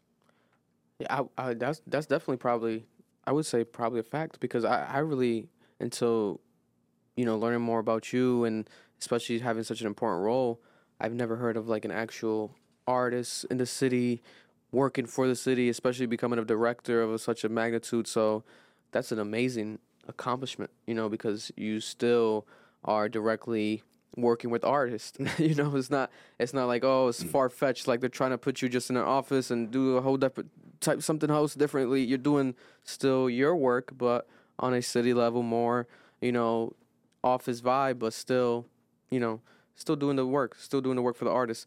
And speaking of artists, before we get into the tidbit about, you know, what a lot of people probably clicking on for for the PVD Fest actual update, I definitely wanted to hear about this story from your actual, you know, perspective, your experience when you look up your name, Joe Wilson Jr., you know, and not to a shock of many with a very renowned career, you were you have been able to rub shoulders with a lot of greats, right? Hmm. but specifically Denzel Washington, in my opinion, arguably the best actor of all time. So talk about that experience real quick, just to archive this in YouTube history. You know, Joe Wilson Jr. talking about working with Denzel Washington.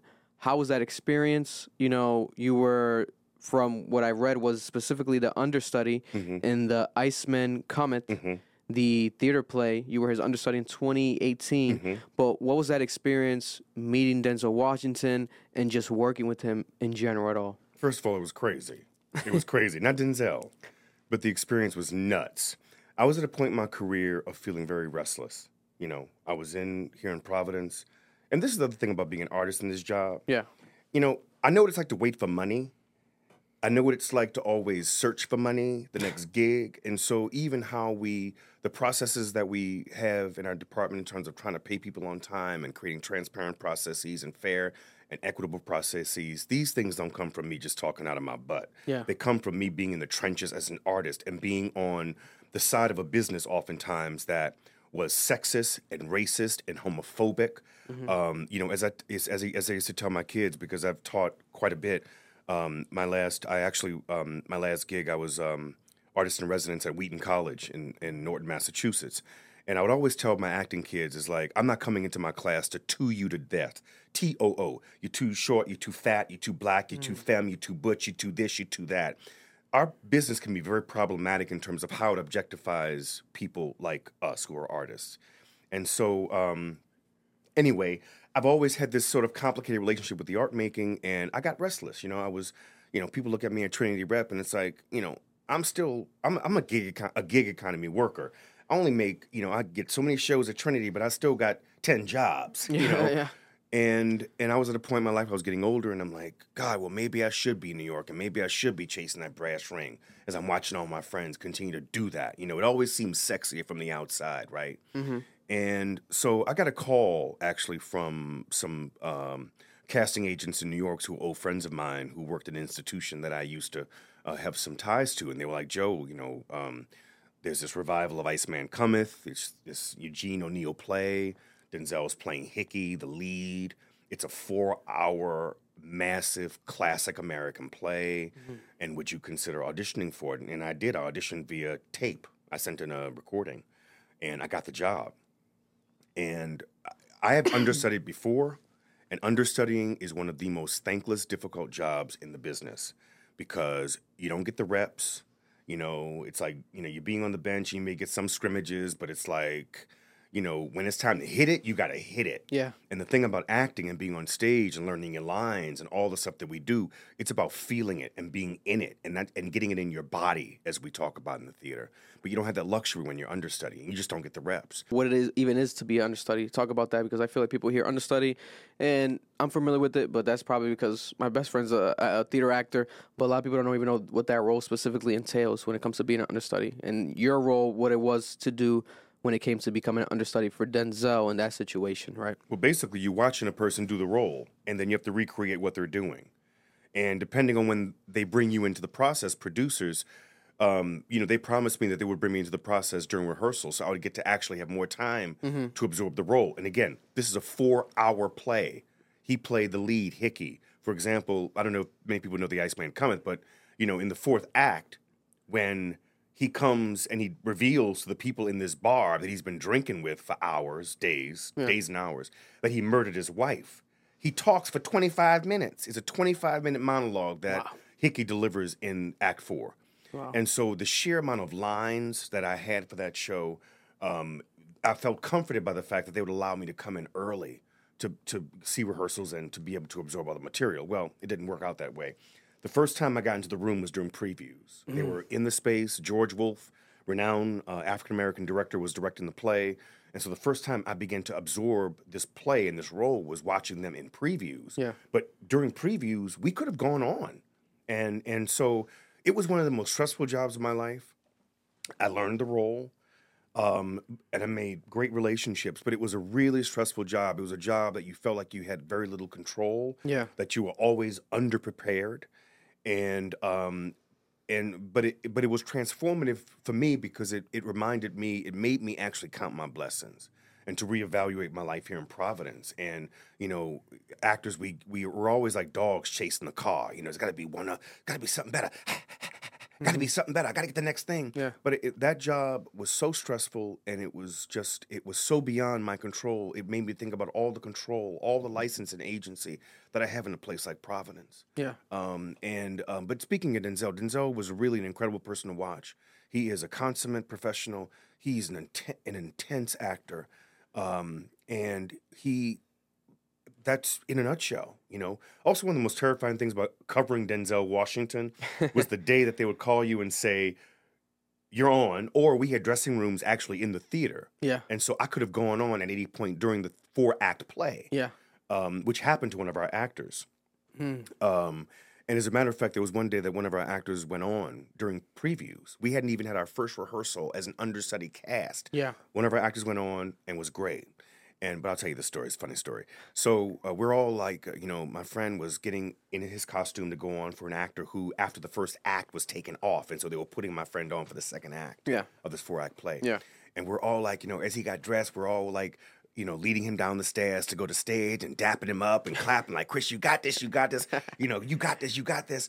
And so we got to the first landing because our dressing room was all the way up, and we got to the first landing when Denzel's dressing room was. And I was the last one in the line of people dapping my friend up and bucking him up, and you got this, you got this, you got this. Yeah.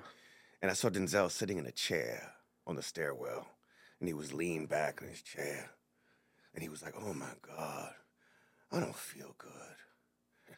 I feel terrible." And I'm at the back of the line, like, "Dude, don't you do this to me?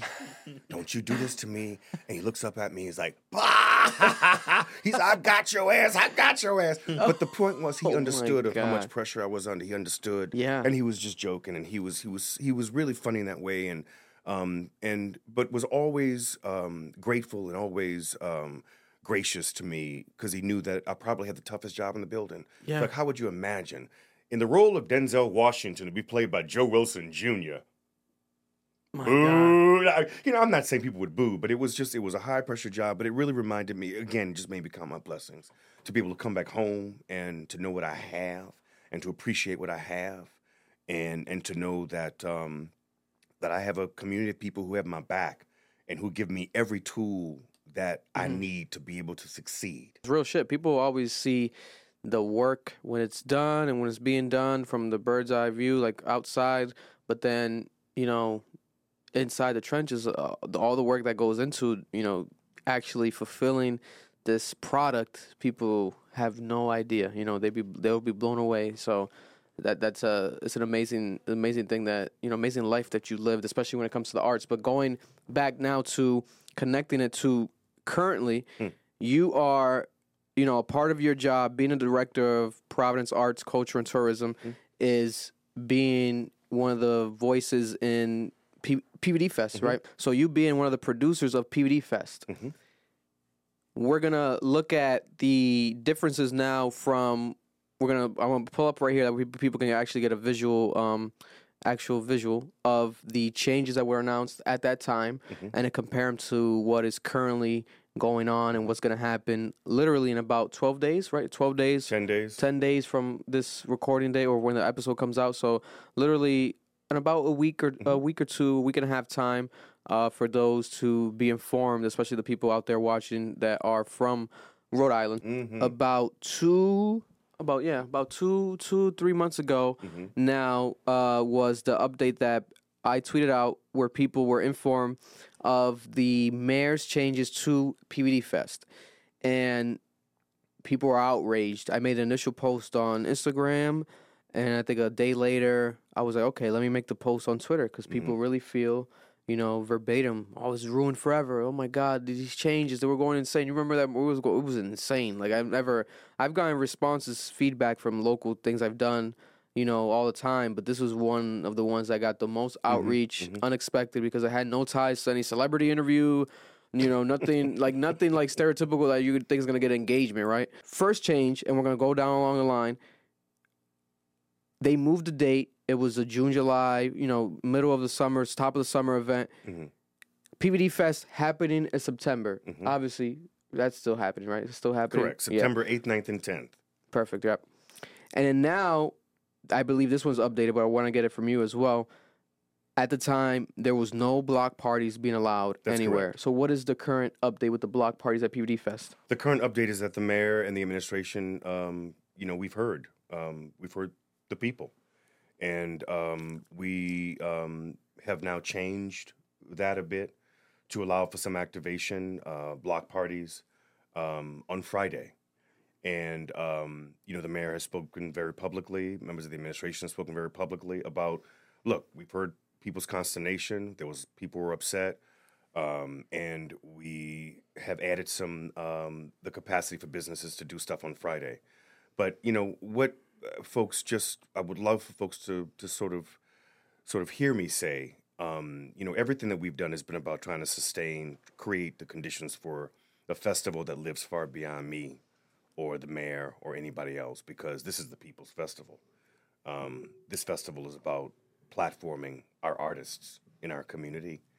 And, um, you know, we're also in a world where we have, um, at times, very limited capacity.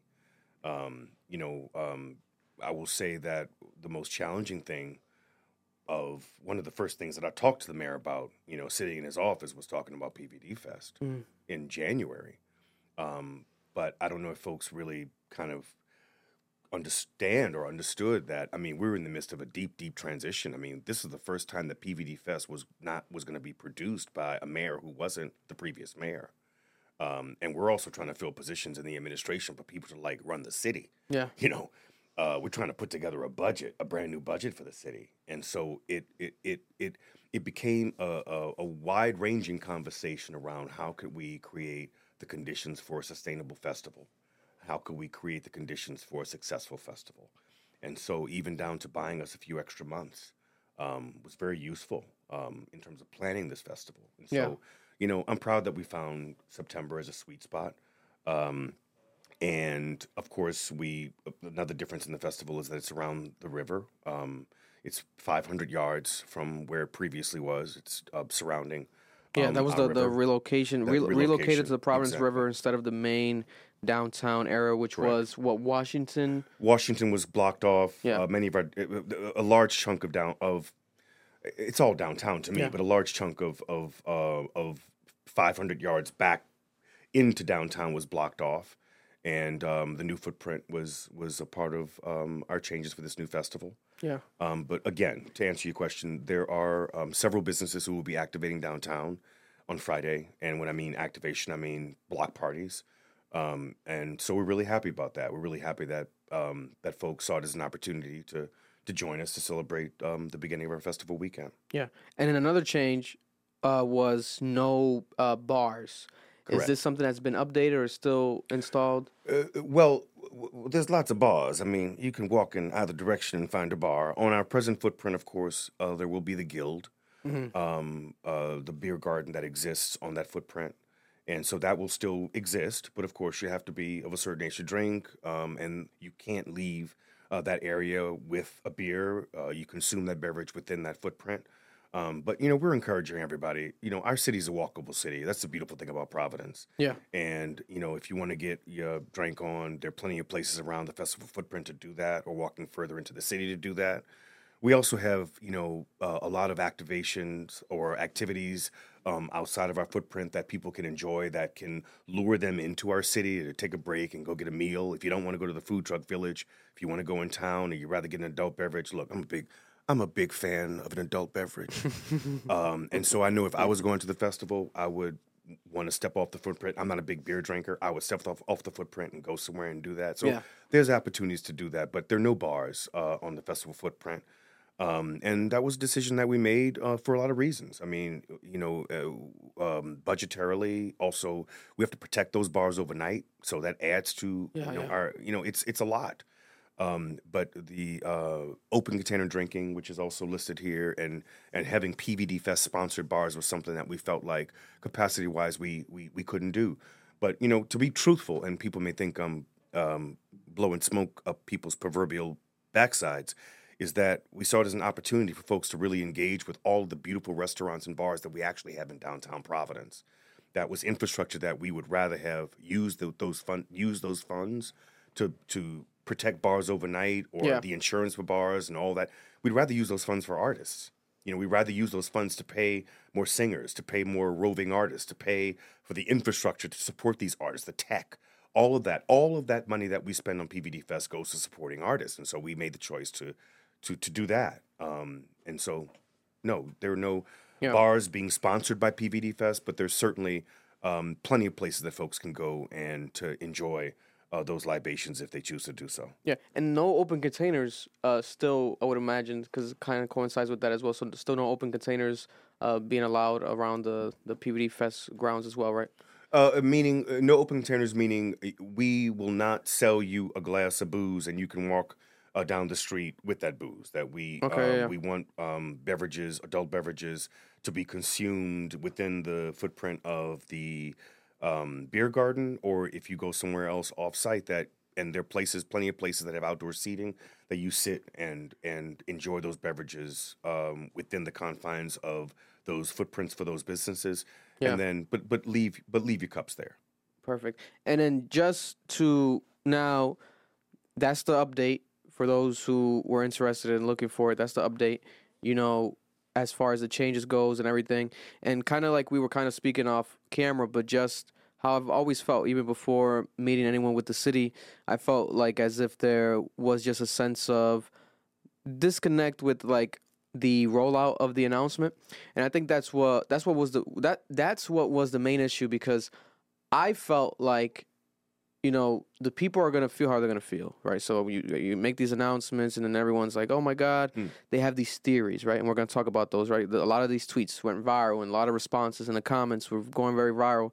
And then people had their opinions feeling like as if you know this is the mayor either whitewashing the PVD Fest, whitewashing the city with this ch- these changes, right? Or um, the idea of it just being feeling not literally being anti anti black, but maybe swaying towards that direction of like, you know, trying to be more more proper and just trying to eliminate the sense of leisureness at this PVD fest that people were so used to, especially you know us people of color. Traditionally, from these years at PVD fest, that's what that's what we always saw. So then also even maybe I know I saw uh, Brett Smiley even in an interview kind of maybe bring up like the the law enforcement issue. You know, I think it was even even pertaining maybe to the budget, where like maybe they might not be able to, you know, maybe afford to have as much law enforcement as usual. So maybe eliminating the block parties and stuff would make the fest safer and less police necessary. But then I, I know people felt like as if I saw in the comments where if you do these changes, let's say like, oh no open containers, they feel kind of maybe intimidated, like as if like, oh, so if I were to walk around with an open container, am I gonna get arrested? Like, what is going on? Like, so you being the uh, one of the producers and being a director of you know cultural arts at the city, what would I, I want to get your perspective and your actual take on you know adding to the transparency of this. Like, what do you feel is necessarily the intention? Is it just purely um, budgets and planning, and obviously a new regime coming in, brand new mayor, brand new everything, brand new jobs, everything, people adjusting to that, or was there a sense of oh this is a strat- strategical plan to maybe um, not whitewash but just make it more proper because they didn't like how it was before? What's your take on everything that people have been saying in the tweets?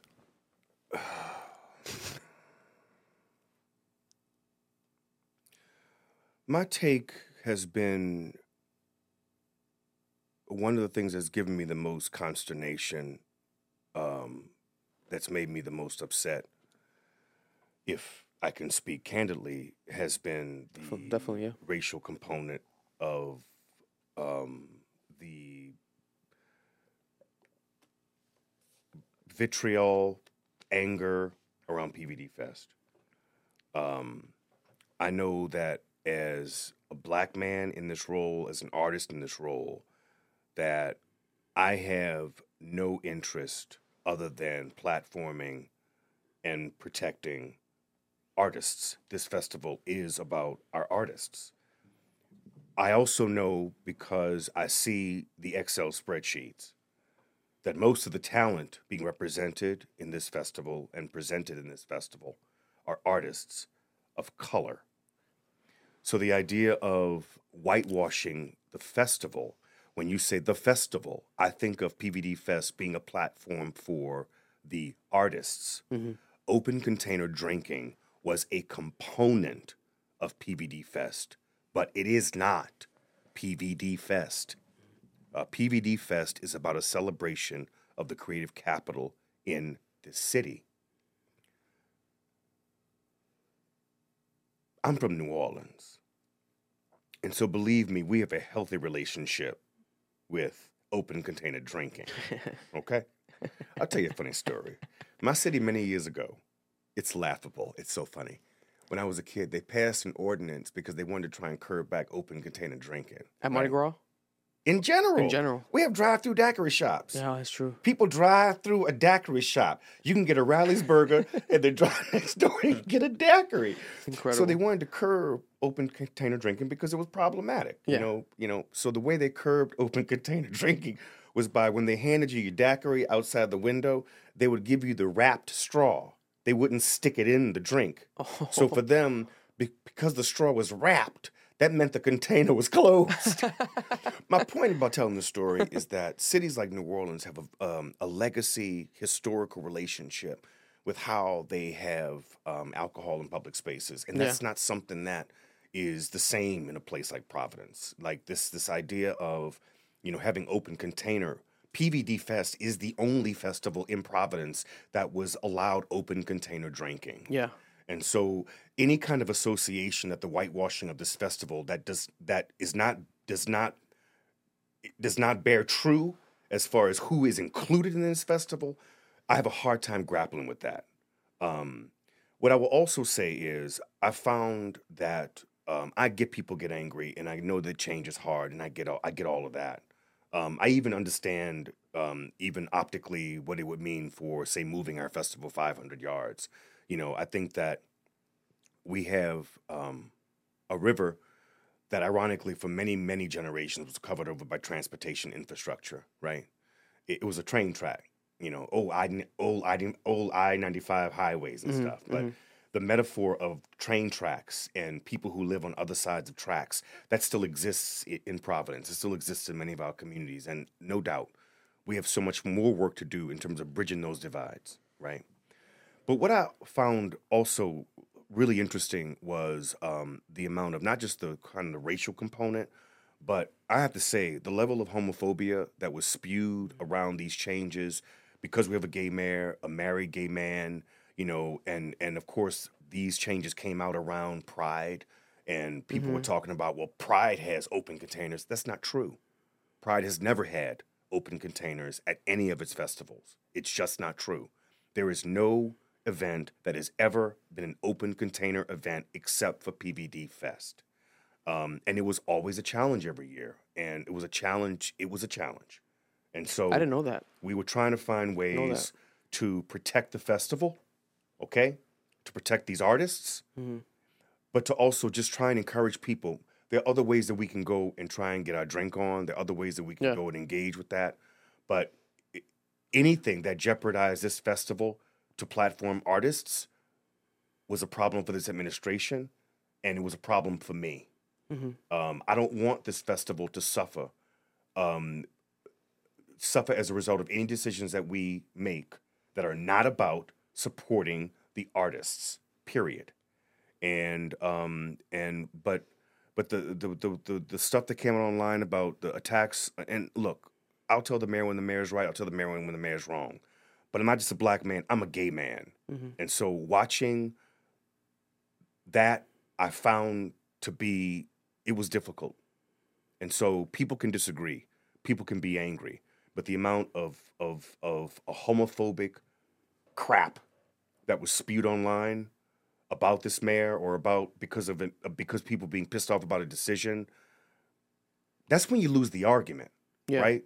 And and and I think that most of of of I identify. I would. I, I think I maybe can safely say that I probably identify with a large part of your audience in terms of my background and who I am and where I've come from. Yeah, definitely. But that made me feel a certain kind of way, and and so in trying to create a sustainable festival, a festival that platforms people of color, all people in this city, it becomes very difficult to have a, a real honest conversation when you feel like um, people can't hear you because of how they may perceive your sexuality. So that was that was it was difficult. Um, it, it was difficult, and so Yeah. it, it, I hope it's I hope it's a cautionary tale around how we're able to engage in conversation and honest debate. Um, but to just dispel the narrative once and for all, Pride has never been an open container event. Period. There has never been an open container event except PVD Fest. Period. Yeah.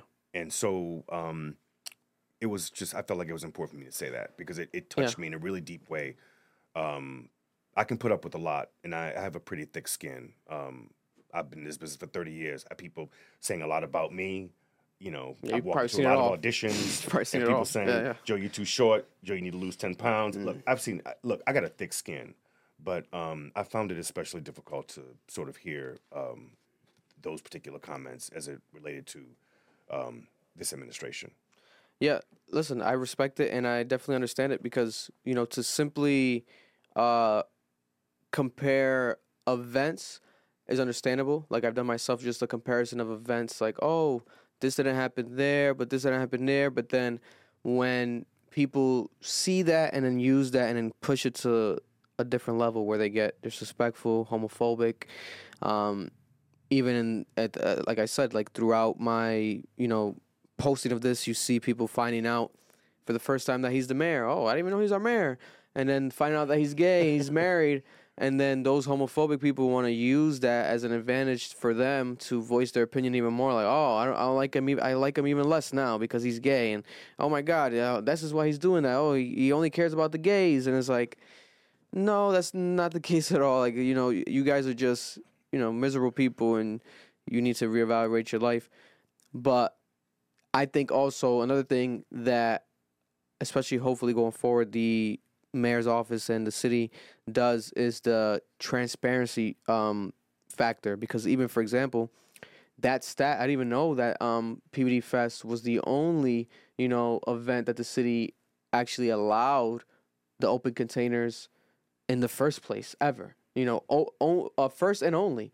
You know, so some something of that nature where you know I didn't even know. I thought I, I just assumed, you know, because you see kind of maybe people at other festivals maybe drinking, mm. maybe open container, Well, you know. look, you know what what what what what, what people do. What, you know, Exactly. what people are packing in a knapsack is I can't Yeah. speak to that. You know, Yeah. I remember when I was a kid, you can go to the movies and it's like you know you you know your parents want a little sip of something, you pack a little sip of something. Yeah. But I'm also part of uh, um, one of the many things that my department does is we we permit every event in this city, Mm. whether it be a special event, whether you want to close off your street and have a bouncy house for your kid on their birthday.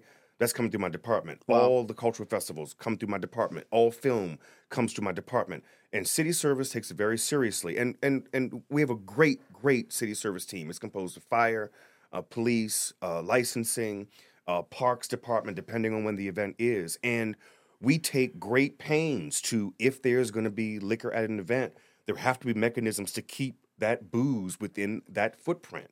And so it it isn't even fair for all the other cultural heritage uh, events that we have in this town. Nobody has an open container um, uh, um, uh, right in this town. PVD Fest was that only thing. And so, you know, whether you're talking about all of our cultural festivals and or all the festivals that are in parks or all the festivals, or even, again, if you're a private citizen and you want to block off a street and you want to have booze at that event, we will ask you certain questions and have you put in certain mechanisms to make sure that that alcohol is confined to that area. That's a part of, of, of our public of, of our um, city service public safety process. It has been way before me and and will continue to be. And so, Yeah. you know, PVD Fest was indeed an outlier. Yeah, well, that's amazing. No, and that's that's you know that's the full update when it pertains to PVD Fest and everything going on. Literally, basically next week, especially by the time a lot of people are checking this out. So make your decisions. You know, I know a lot of people, especially that were familiar with this platform, had their opinions, etc. But nonetheless, like Joe said, and we do have mutual friends uh, still partaking. You know, shout out to Flawless. Flawless is one of our closest friends. We've done so much content with him on our YouTube channel, viral stuff all the time.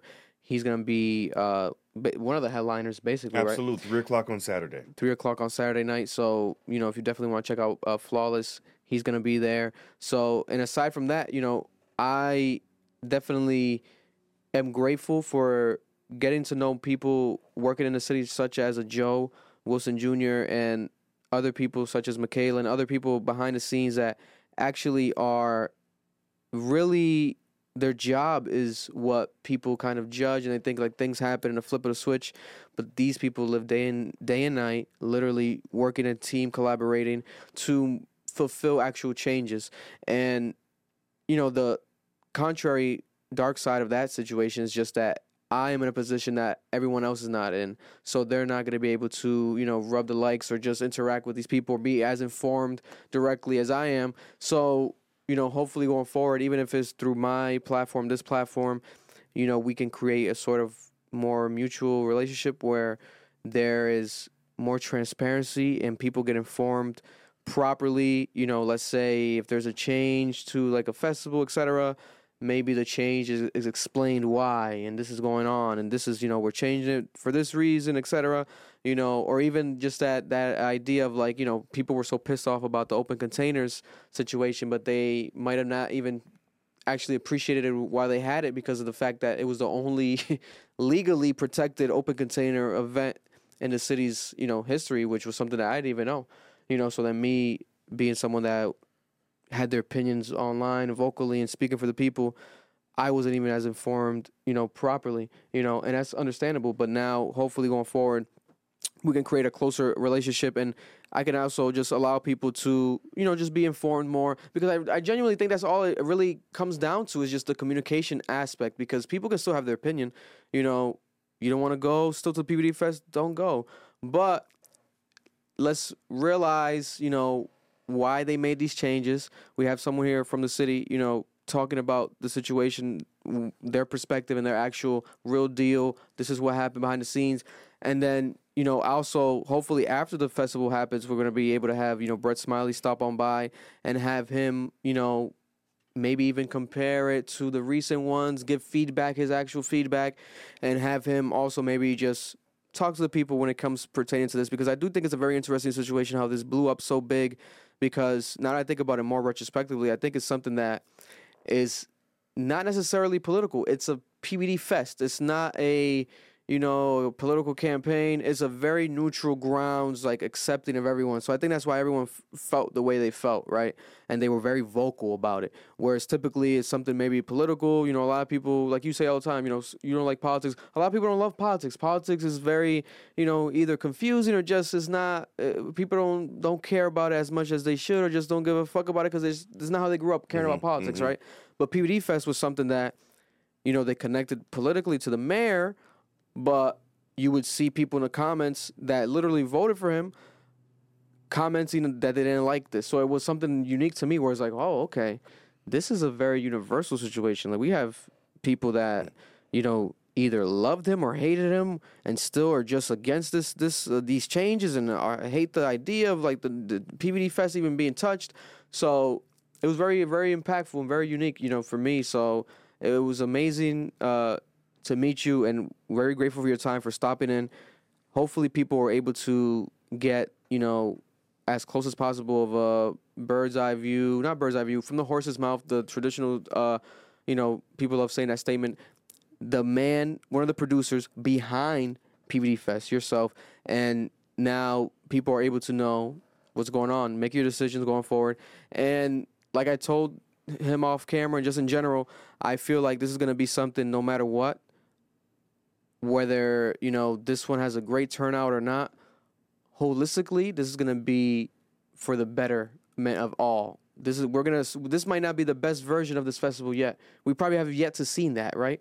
So once this happens this year and then going forward, we see you know feedback.